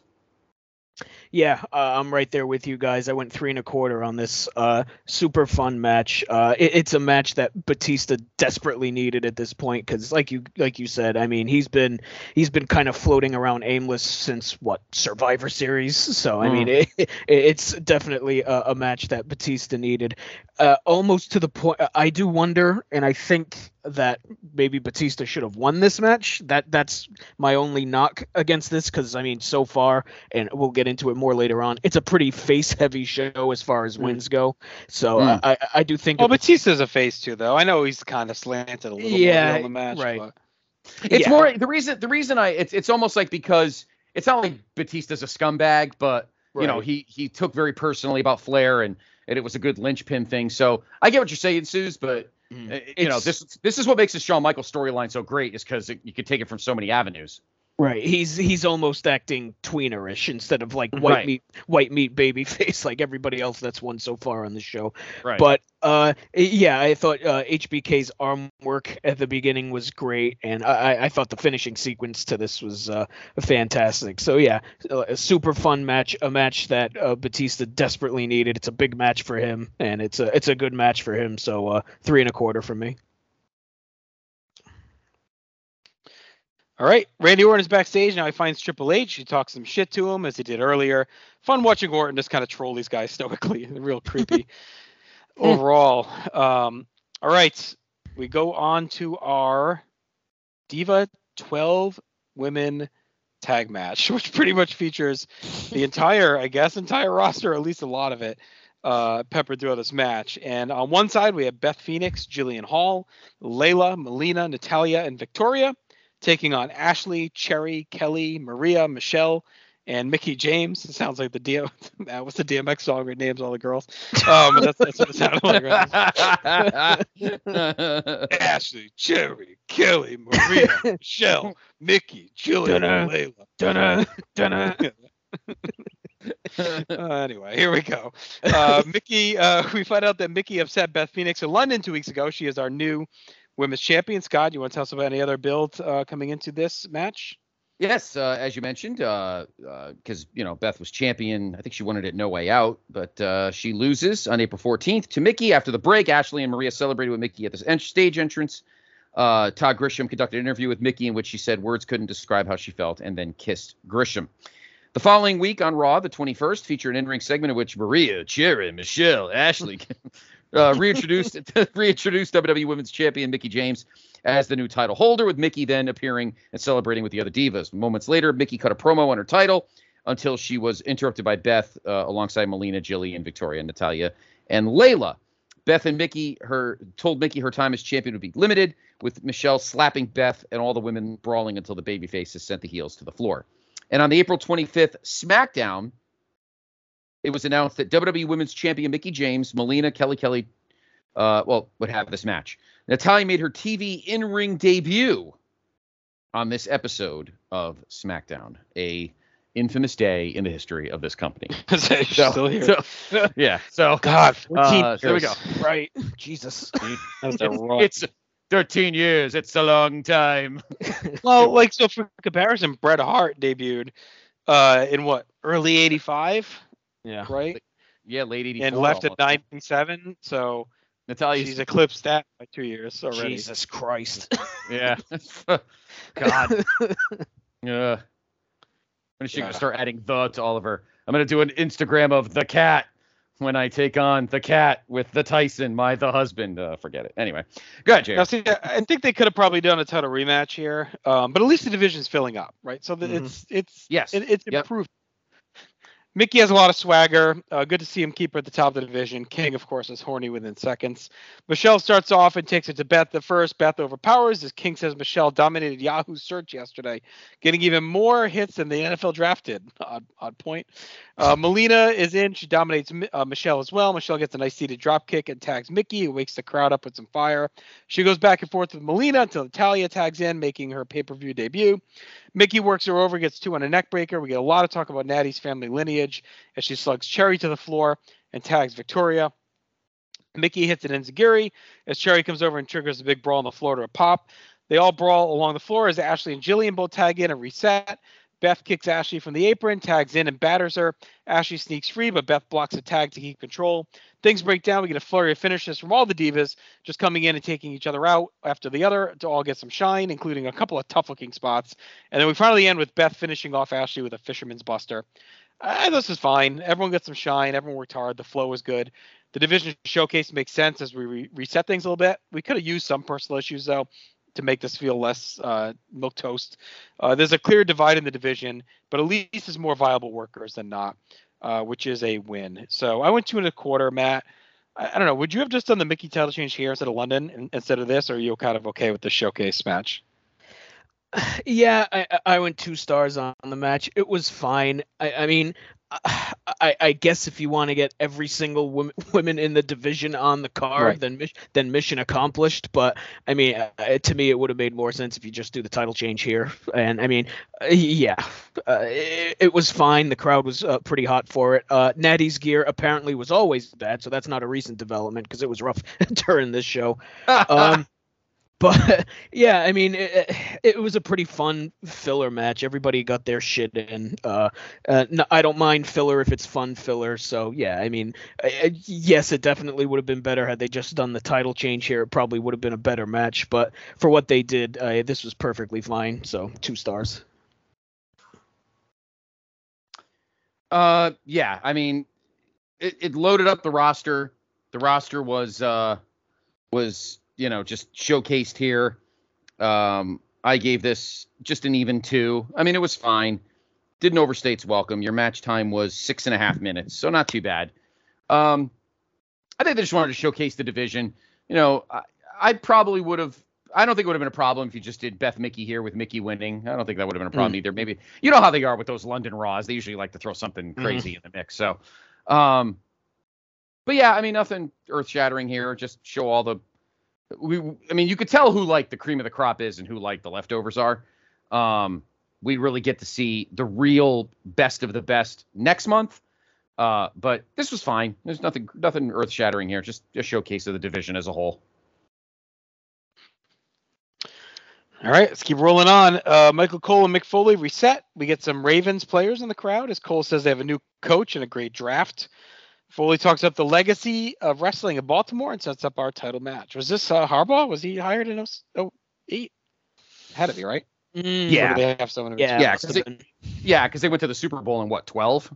So yeah, Yeah, we know it's not Ted Marchibroda. no, he was no, no. Was he like 90 by then? I know he's probably dead by then. Uh, yeah, he was hired in 08, Harbaugh. So this is this is him. Yeah. Um, yep. Good with their yep. draft. Yep. We get Undertaker Edge video package, and that sets up our next match between Undertaker and Edge. Scott, what's going on to get us to this WrestleMania rematch? Uh, well, really not many notes here because it's just a continuation of what's going on. Obviously, this is the rematch on April 4th. SmackDown. Taker fought uh, the ECW World Champion Kane to a no contest when Edge, Chavo, Curt Hawkins, and Zack Ryder attacked both men. Uh, Taker and Kane sat up, cleared Hawkins and Ryder from the ring, and he cho- hit choke slams and tombstones on Edge and Chavo respectively to end the show. On the April 18th SmackDown, Batista fought The Undertaker to a double countout in a non title match when both men began brawling on the floor prior to the bout.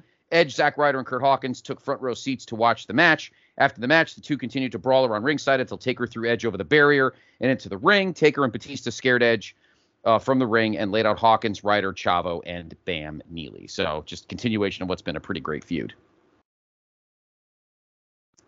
All right, uh, here's that draft. I will say it definitely worked out for them, uh, for sure. Their number one pick was pick 18, and that was quarterback Joe Flacco from the University of Delaware. There you go. And their second pick was a running back from the University of Rutgers named Ray Rice. So regardless of how things ended up for old Ray, uh, I mean those first two picks, like that, that set them up. So I would agree with the King. That was a pretty great draft. Uh, they, they had some other good picks too, but that's I mean just getting those two guys at the top of the draft definitely set them up for some success. So good on them. They've kept it going. For the second straight year, Undertaker kind of seems to be ambling into a lengthy feud post Mania with his title match opponent. Edge is still in the mix, ready for a rematch, using Vickie's power to his advantage. He's solo here. He's focused. Taker has his usual dramatic entrance. Title wrapped around his waist. Crowd into it as always. Cole asks Foley for insights on facing Taker. Pretty cool touch, uh, given obviously his history with him. The crowd is hot for Taker as we open with some quick strikes and counters, with Edge doing whatever he can to avoid a big blow. Cole also talks about Edge knows how he can beat Taker, but Foley says Edge also felt that finisher at Mania. He knows how deadly, deadly it can be. Edge starts to take over, but Taker fights him off. He's right back to the arm. Cole and Foley talk about Taker's evolution and style over the years. Edge knocks Taker to the floor and leaps, but Taker catches him and posts him and rolls through his offense. Edge cannot get anything going. Edge is finally able to snap Taker down to the mat, gets in on the lower back for now. For his attack, focused on strikes and submission attempts to wear down the champ, including a camel clutch. Good talk about how Edge is taking out back, uh, taking out the back, eliminating the big moves of Taker. We get a double clothesline to take both guys out, but Taker's up first. He unloads a flurry, grabs some near falls. Edge tries to battle back, but Taker yanks him off the top and heads up himself, but misses an elbow. Edge counters a choke slam with a Russian leg sweep for two, pushes along at the same methodical place, pace down the stretch. Edge goes up top, but Taker throws him to the mat for two. Taker tries to set up the tombstone, but Edge grabs the turnbuckle pad and tears it off, shoves Taker to the steel. Taker recovers and sets up a tombstone, but out comes Curt Hawkins and smashes Taker with the belt. Taker counters the spear to a DDT as we're picking up now. Taker sets up a choke slam, but Zack Ryder comes out. Taker shoves Edge into him. Taker loads up the last ride. Edge slips out into a sunset flip, but Taker pulls him into the Hell's Gate, and Edge taps out after trying to hang in. Taker hangs on to the hold. Edge passes out and he's bleeding from his mouth. Teddy Long wheels out Vickie Guerrero. She's crying and watches with Ryder as they load him onto a stretcher and Edge out of the arena. Uh, I thought this was solid. I think it's a little bit behind Mania, had a slower pace and some ambling, but I thought the focus was fine. Edge just didn't feel like much of a threat overall. Like it just it just doesn't feel like he has what it takes to beat Undertaker. He gets beat get clean again, and you feel like this should be it for them. But with that finish and that post match, and Vickie coming out, you figure something else is going to happen. So uh, Scott I went three and a half. Uh, I thought it was good, uh, very good, not not close to great though. And like, does Edge still have juice to continue this feud? Uh, I gave this match a three and a quarter. Your match time, uh, 1923. I thought that was Mhm. uh, a little long. Well, and it followed the Oh. Mania pattern too. Is my last note. Like it's it started slow, and it's it's really the second half it picks up, and this seems to maybe become a trend now with them. Yeah, I always say this about Edge, uh, and I've said this for years, way back, even in the old, you know, in the previous vaults. Uh, Edge is a guy that kind of adapts, and he could do all sorts of different things. He could wrestle high flyer, maybe not as much now as he used to, but he's a grinder, he's a striker, he could do whatever your opponent, his opponent, wants to do. Um, but yeah, this might be the case where like the aura of Taker just doesn't seem to work for Edge. Like Taker and the Taker being involved in this in this uh uh like eh, you know this Edge Vickie like all this nonsense like this doesn't feel like this should be Taker. Like I could see Batista involved in this mess or somebody else. Taker just doesn't fit in all of this like drama and all this bullshit. Like it just doesn't seem like him. Maybe that's a of maybe it's a victim or a, a, consequence of his gimmick, but it just felt really uh, I don't know. I on the one hand, yes, I, I feel like Edge is not a guy that Taker should be scared of, and on the other hand, I feel like Taker should not be involved in you know these weird feuds with you know girlfriends and all this other bullshit. It seems very un. It doesn't doesn't seem like a Taker feud. Having said that, the match at Mania was great. Um, I mean, I gave that match. Uh, let me see what did I give that match. Um, I mean, I gave it three and a half. Mhm. This match I gave just slightly less, like you did. I gave it. I think you gave the Mania match three and a half too. Yeah, we both did. So we both knocked a quarter point. I gave it three and a quarter. Um, yeah, I mean, Edge is one of those guys like, you know how you were talking earlier, Suze, about like you wanted the the Matt Hardy uh, MVP match to kind of get off quick. I feel like Edge matches needed to need to get off quick, or else you're going to get that opening act of just kind of drudge. I kind of felt that with this match, but it definitely picked it up late. Uh, you know, the the we get the uh, awesome, you know, uh, uh, you know, Ken Shamrock internal bleeding spit. Uh, but uh, I, was fine, but I do question whether we're done here. You know, I'm not sure. Yeah, uh, I- went three and a quarter on this, like you, Scott. It, it was definitely missing something that the Mania match had. Uh, it, it started out. It was it was pretty tedious to start, and even the crowd, which I think has been pretty good overnight overall, they were kind of sitting on their hands for the start of it, which for an Undertaker match is probably bad. But yeah, I just it, it finally picked up by the end of it, but it, it, it was definitely missing something that the the uh, the Mania match had. Uh, the fake blood that Edge spit out was among maybe the worst I have ever seen. It looked like ketchup or finger paint. It was it was a really bad looking, and, and it's it somehow like ended up all over his cheek. It, it was real rough, but yeah, I, I- think the ending uh, helped pick this up, but uh, yeah, uh, definitely uh, sort of like I said for the U.S. title match, way too methodical to start. This should have been more than a brawl.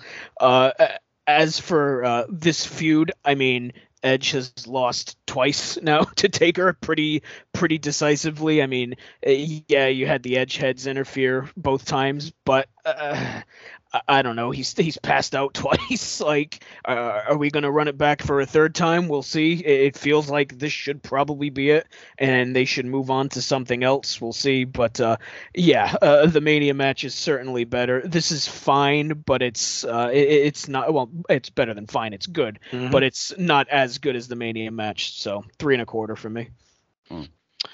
All right, Randy Orton goes to visit JBL, but CM Punk slides by and wishes him luck, of course, as our Money in the Bank contract holder. JR and the King over our poll results. The fans have weighed in. They predict John Cena to win at 48%. Triple H had 36% of the vote. Randy Orton at 12%, and poor old JBL coming in at 4%, which I think I'd, I'd even gather that was probably kayfabe up from zero for him. uh, we get our duty title match video package, and Scott, why don't you set us up for our big main event of John Cena, Triple H, and JBL challenging Randy Orton? Well, uh, on the Raw after WrestleMania, Orton did an in-ring promo regarding his win in Orlando until he was interrupted by JBL, who claimed Orton's title reign was due to luck. JBL then issued a challenge to Orton before leaving ringside. On the April 7th Raw, William Regal announced that Randy Orton would defend against JBL at Backlash. After introducing both men, Regal was interrupted by Triple H, who claimed it was a busy, it was a lousy main, it was a lousy main event.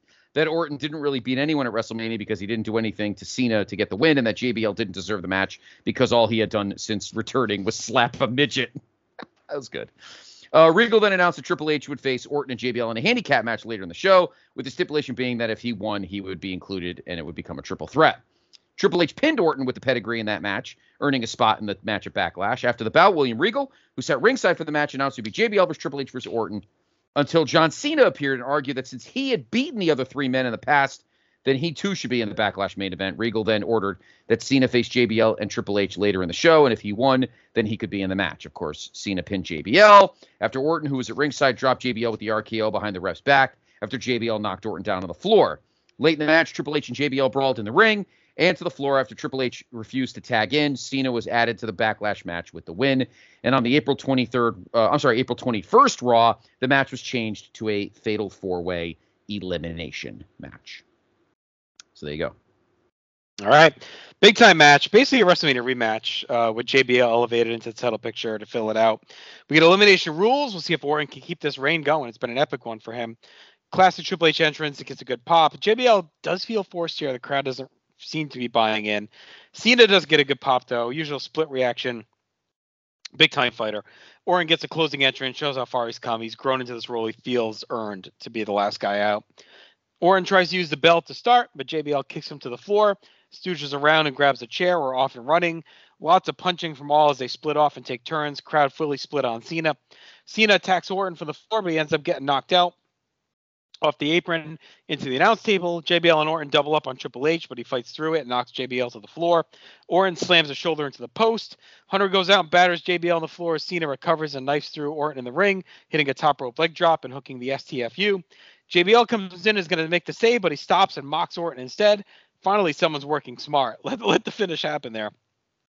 But as he talks shit, Triple H comes in and grabs the crossface on JBL. Both guys break free eventually. We reset. JBL starts to take control, dominating Orton and Triple H as Cena recovers. Orton rallies back, heads up top, but JBL crotches him. D- decent little mini match here with these guys. JBL loads up a superplex, but Cena and Triple H come over and powerbomb him down through the superplex as both guys survive covers. Cena and Triple H end up in a slugfest with the crowd split again on Cena as he controls the battle. Hunter comes back and gets a spinebuster, loads up the pedigree, but JBL gets in the way. Hunter avoids an FU, but Cena rattles JBL with with one, and Triple H tries the pedigree, but Cena dumps him outside. Grabs the STFU on JBL, and he taps out to get eliminated. Cena keeps the hold on until Orton comes in and punts him in the head and eliminates him as well. Pretty wild moment there. Everyone seems shocked that Cena goes out as quickly as he did uh, right after the JBL elimination. So him and JBL are gone. We are now down to Orton and Triple H. Orton immediately pounces on Hunter, He takes control, but Hunter slings him outside to the floor, follows, but things backfire as Orton slings him into the ring, suplexes him back to the floor. That looks like it hurt. Orton stomps away, lays in some precision strikes in the ring, totally working his pace and attack, pushing through comeback attempts. Orton cranks a tight headlock as we nudge along, loads up an RKO, but Hunter shoves him hard to the mat. Hunter starts to mash Orton, running through his offense, and heads outside, flinging him into the announce table. Orton tries to set up a pile driver on the steps, but Hunter slips free. Leg scoops Orton and smashes hard back on them. Hunter's feeling it as he knifes through the champ, but ends up walking to an RKO after dodging a first attempt. Orton seems rattled as he tries to figure out what to do next. He lines up a punt, but Hunter dodges it, tries a pedigree. Orton counters that, tries an RKO. Hunter twists him into the pedigree and finally hits it and finishes him to win the world title and end Randy Orton's reign. I thought it was a pretty good all in. the Cena elimination was a great shock. Hunter and Orton got to have their own match at the end. And Hunter, I think, was ready to get the belt back. He's really been working hard since the return. Orton's been awesome as champion. We'll see how he can stay relevant now that he's fully elevated as a main event star. This really didn't go next level, but I thought it stayed really steady the whole way. So I went three and a half stars, Matt. Do you think this is the right time to end Orton's reign? Uh, uh, uh, yeah, I, don't have any real issue with Triple H winning here. I mean, Orton's been molten hot for pretty much this entire title reign, but it, it, I, I guess it was time uh, to do the switch. I mean, you could always put it back on Orton next month if they really wanted to, but here at this point, it, it probably makes sense to have him uh, to have Triple H win it here. Uh, my main gripe with this match is that uh, is the structure of the whole thing. Like, uh, I didn't like Triple H and Orton going basically 20 minutes and having their own separate match here. Like, I, I really liked this match when it was the four guys just throwing bombs, sort of like what the Backlash 07 main event was, where it was just mm-hmm. four guys going crazy. Like, I, I thought that was really fun. But I think the match fell off once they eliminated Cena and JBL. And I, I get having to take out Cena because I, I, I, think it's you know uh, well known that Cena came back early from the uh, from the the uh, the tear there, and he's he's not really going full bore yet. So if you got to get him out early, that's fine. But I would have liked to have seen a triple threat match, even if it's for you know five six minutes with uh, Orton, JBL, Triple H. I think that could have been really interesting, be- because I think the Triple H Orton portion of this match, uh, this match, parts of it were really dull. Where like there was a headlock, and, and I mean the crowd was relatively hot for most of it. But like, if you're gonna have them go 18 minutes, then just do a singles match. That's kind of how I, I, looked at it for this. So I mean, it, the match was technically fine. Uh, fine. I'm lower than you. I went three stars on it but uh, yeah, it, it was missing something for me. It was more the structure of the match that bugged me more than anything. The match was technically fine, and I have little issue with Triple H winning. I mean, he's with Cena not being hundred percent still. I mean, Triple H is the biggest face they have right now, so it makes sense to put the title on him. But it, it was more the structure of this match than anything that kind of threw me off. So it, technically fine, but uh, yeah, I, I, think it could have been a lot better had they changed things around a little bit. So three stars for me. Um, I, I, I struggled with this, so I decided to go with the uh, the Meltzer method. And I gave this 13 stars. Um, I know I didn't. Um, 28-11 your match time. I think what 19 of it was Triple H and, and Orton by themselves. Mm-hmm uh, pretty much.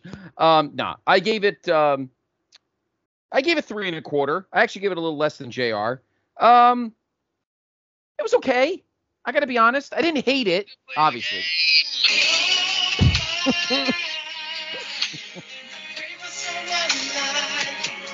it's amazing how you knock me off my feet.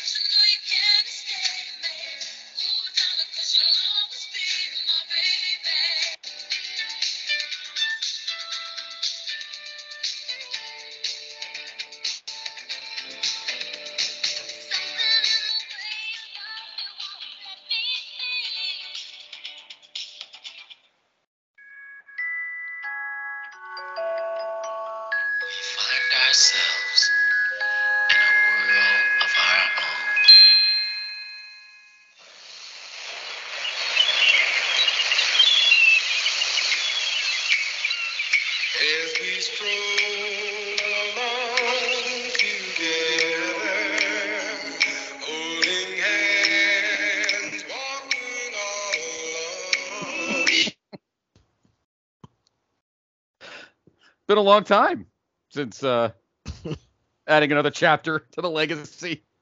And it has to stay SD. We can't we can't sauce that up. It's got to stay.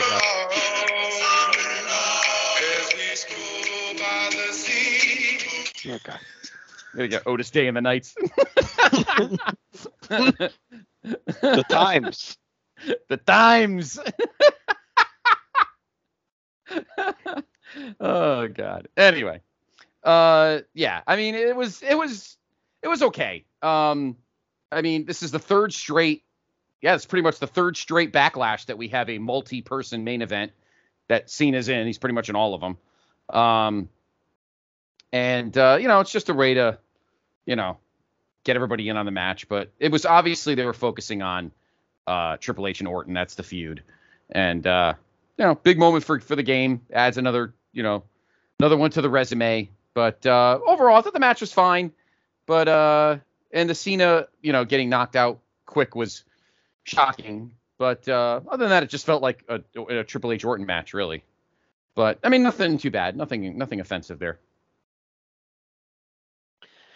Yeah, I think it was time. I, I, mean, you could argue if there's any Triple H title win that was justifiable, it was this one. I would say. Mm-hmm. Like mm-hmm. we've all been pretty high on this entire run. Everyone that's done the show, along with you and me, Scott. Mm-hmm. He's really uh, been in a good place since he returned at SummerSlam. That one match of Booker aside, since then, really, actually, you know, it was since then No Mercy uh, when he worked the three matches and everything. Like since then, he's really been locked in, uh, right. and really, he to me was the most logical fit. I felt at the time he probably should have just gotten the WrestleMania match then as well. Uh, I, I, get why they did Cena with the big return, obviously, but you could tell they felt like they wanted to rectify that here. as well by giving him a solo win, which I was, while it the match quality lessened when Cena and JBL went out, I do think having Hunter win directly over Orton in what felt like a solo match was the right move. So, Hmm. all right, let's get to our awards and then we'll wrap things up here. MVP of the night, I I never go with Hardy. Uh, I felt like he, he was like the most. It was the most emotional win of the night. It was a big breakthrough. It paid off with such a long storyline. Got the night started in a good spot. He had the emotional post match and the payoff. It just, to me, like it felt like it was kind of a just a nice night for him. I agree. I agree. A culmination of a fantastic feud that built. They played the long game with it. Uh, I agree. Yeah, I, I think yeah. I- I mean, you could give it to Triple H if you really wanted to, but he he's had numerous MVPs. Let's give it to Matt Hardy. It's a nice thing. Yeah. Mm. All right, LVP. I went with uh, Chavo. no surprise there. Oh Yeah, yeah, one who one cares? thou- one thousand percent Chavo. Yeah, nobody cares. Nobody cares. Nobody. Cares. All right, best match. I had a bunch tied, um, but Michaels versus Batista. That was the best of those uh, that I had. All I had like a few at three and a half stars. Um, I uh, I agree with you. I think I had. Actually, I'm gonna go with Hardy MVP because that was my, my that was my highest match at three and three quarters. Yeah, i it's close for me, but I think I'm gonna lean uh, HBK Batista. Okay. All right, worst match of the night. Uh, I went with Show and Khali, but even that again, like we talked about, it was pretty fine. Um, but yeah, that, that was my lowest graded match. Yeah, I uh, I had a bunch of twos, but uh, I'm gonna go show Khali as well. I mean, Kane Chavo was pretty awful. Um, the women's match was eh, but uh, yeah, I'll go with Kane Chavo too. Yeah, I'm going Kane Chavo. Uh, Show and Khali over delivered for me, so uh, Kane and Chavo was awful. Yeah, no, that's the one for me. All right. Best moment. That's where I went Hardy here too. Hardy winning the belt. Mm-hmm. Yep, I agree. Same. Okay. Yep. Surprise of the night. I went with. Uh, I guess I, I was close to going with Cena in his elimination because that was a really big surprise. I mean, not a surprise that he didn't win, but the way they went about it. But I actually went with Mick Foley uh, becoming the SmackDown announcer because that wasn't announced before this. They opened the show and there he is with Cole, and it was such a nice surprise to see him show up. So Uh, I they, that wasn't announced. Yeah, I guess it wasn't, huh? no, I don't think so. I mean, No, I maybe, but I don't. I don't think so. yeah, I don't totally remember either. Uh, that was cool, but I'm actually gonna go with uh, I'm gonna go with Cena getting knocked out early. I, I thought he was gonna go to the end. I didn't think he was gonna win the match, but I figured he'd go to. I think he, I figured he'd go to the last like few minutes. I didn't think he'd go that early. Yeah, uh, this- I'll go with the Cena one, but I, I, I will give a nod to uh, Great Khali having a star and a half rated match. he had he had a good 07. He had a few good matches. Yeah. Yeah, yeah. Yep. All right, final grade. I thought this was um I thought it was a solid show. I had three matches at three and a half, nothing below two, uh, but nothing great either. Like nothing really to carry the show per se. But it was an easy watch. It was a smooth watch. Foley adds a ton on commentary, uh, so that really helped the show as well. So I went ended up going six out of ten. So it's a dip down. It's it's honestly the lowest score I've had. Geez, since uh, Unforgiven, I gave a five. Since then, everything's been seven or six and a half or above, mainly seven or above. Um, so it is a slight step back, but still a very good show. Like it's they're in a nice run of pay-per-views here since the, since No Mercy. Um, really, everything's been very good to great. Yeah, I mean, this was this was again not a bad match, uh, not a bad show. Uh, good matches. Uh, I had nothing lower than than average, so I'm going to give this above average. So I'm going to give this I'm going to give this a six. Uh, it it wasn't terrible. It had some dips, um, but you know, you had some over delivering and some good storytelling here and there. So above average. Not not again not as good as as some of our other shows, but uh, everything seemed balanced here. Nothing was awesome, but nothing was terrible. So I'll give it a six, Matt. Yeah, uh, I I was a notch lower than you guys on most of the matches, so I'll go a notch lower on the overall rating. I'll go five and a half on it. I mean, it was it's still a fine show. It's a decent enough watch. Uh, It's it's a very consistent show, match quality rise. Like you guys said, there's nothing outright awful, but there's also nothing outright great either. So I'll go slightly above average, five and a half. All right. All right, so that'll do it uh, for Backlash 08. Matt, thanks for joining us as always. Uh, Scott, Suze. we'll talk to you in two weeks with Judgment Day 08. Mhm. Continue to see if uh, the shows continue to be solid. We'll see if we bounce back a little bit, maybe, and pick things up. Uh, but until two weeks from now, everyone take care, and we'll talk to you soon. them to hell. Their screams echo loud in the place of their death. Ripped open, they die with their final breath. They hail the king, the king of kings. Bow down to the,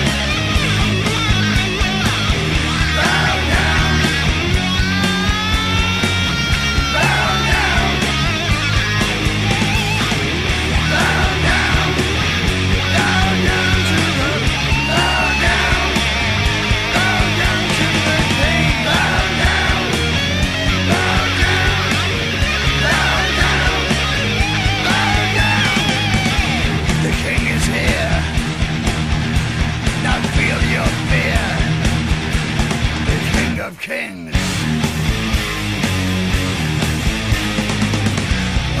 hail, all hail the king. On your knees, on your knees the king, the king of kings. There is only one.